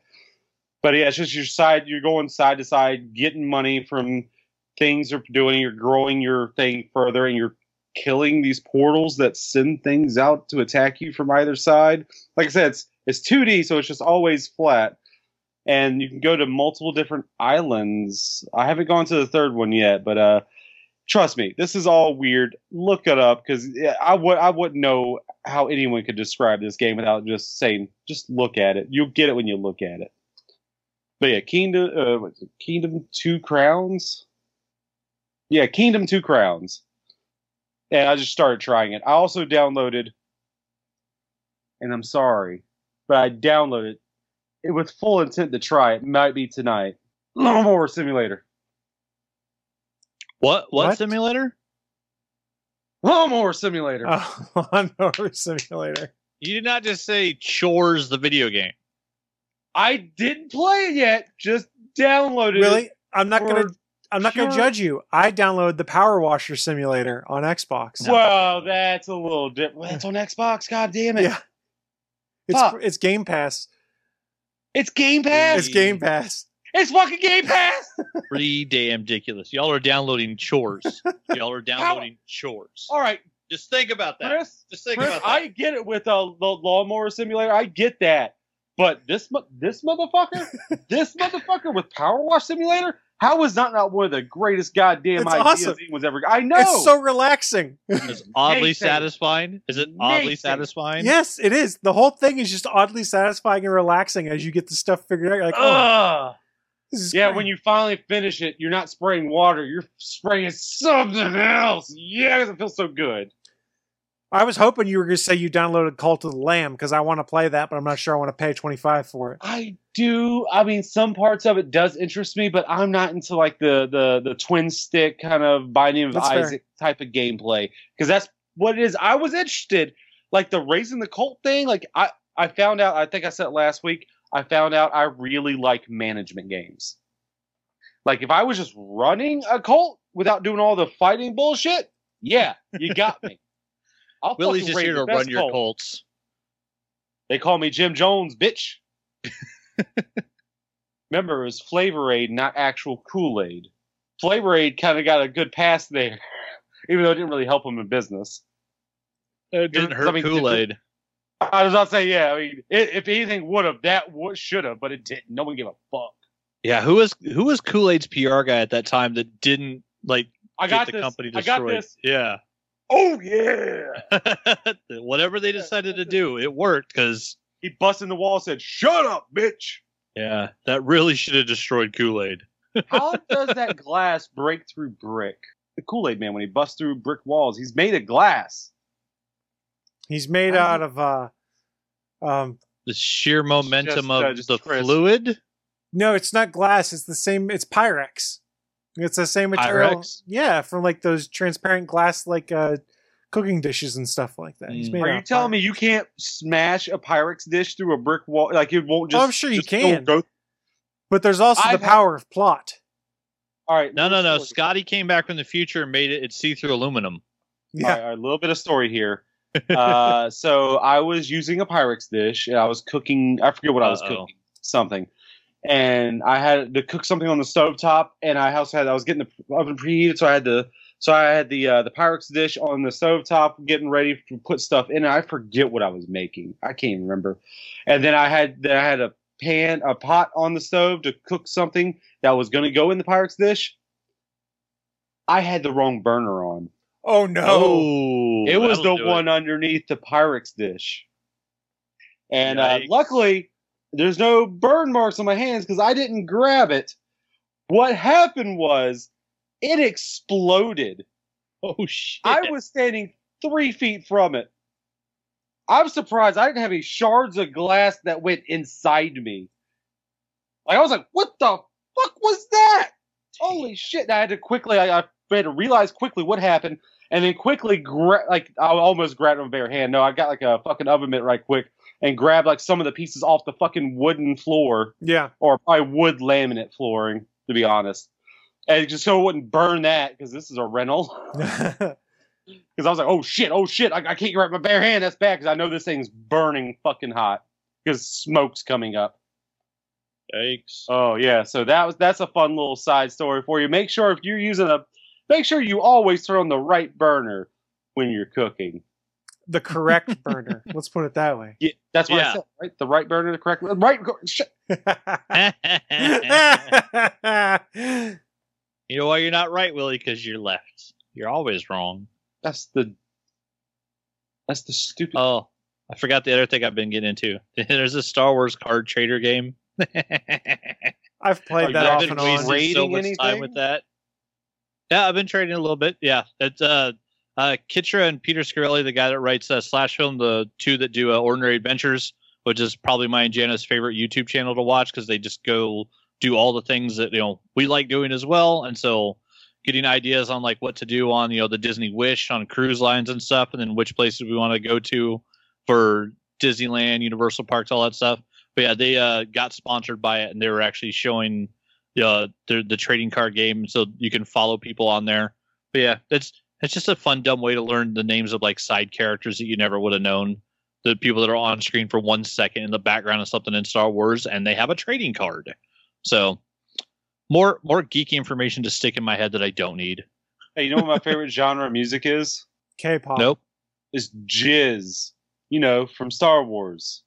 The Jizz. well, the instrument's the Jizz Wailer, I think, is what it's called. But oh no, the the genre is also called jizz. is it interesting? Yes. Mhm.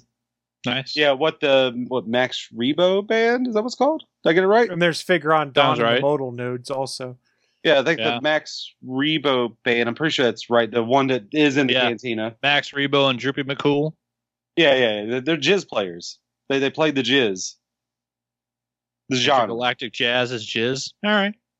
Hey, don't blame me. Like jizz has been used for as a word for that for a long time before Star Wars, right?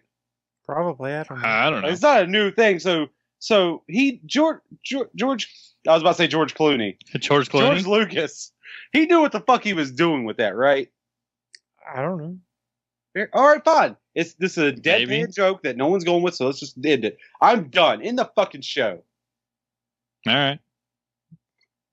Chris. Well, Willie's done.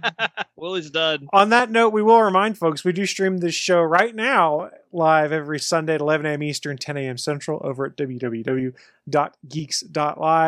You can also use nerds.live as it redirects to the same place.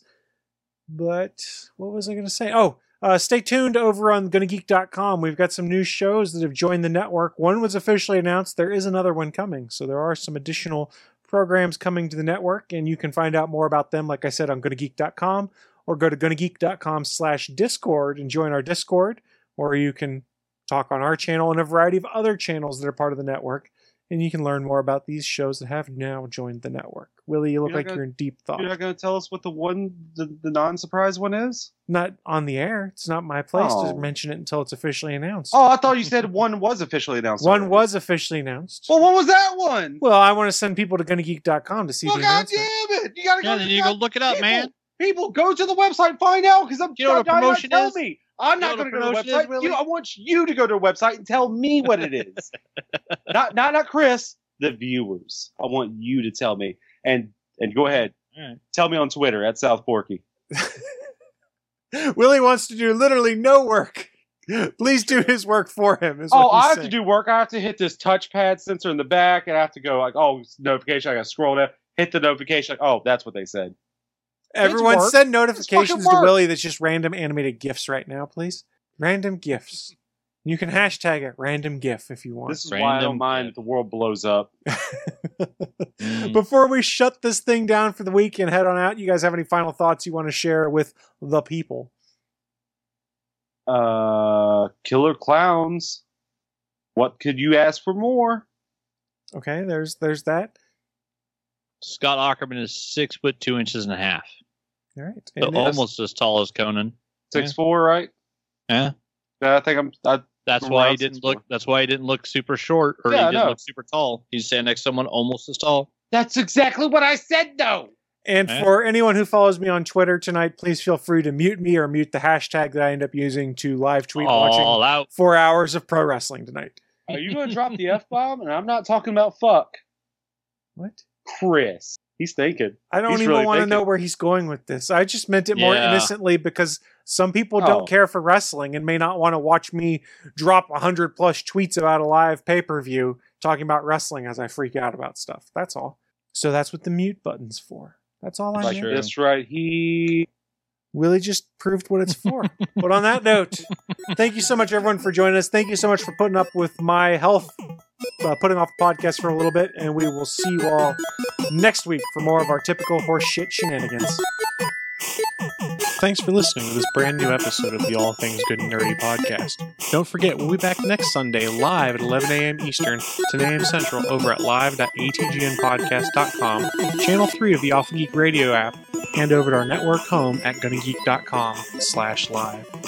If you have any feedback for the show, please contact us at atgnpodcast at gonnageek.com on our hotline number at 304 806 ATGN, or even better, go to Twitter and send us a message at ATGN Podcast. The music you've heard in this show is produced by Kevin MacLeod and can be found at incompetech.com.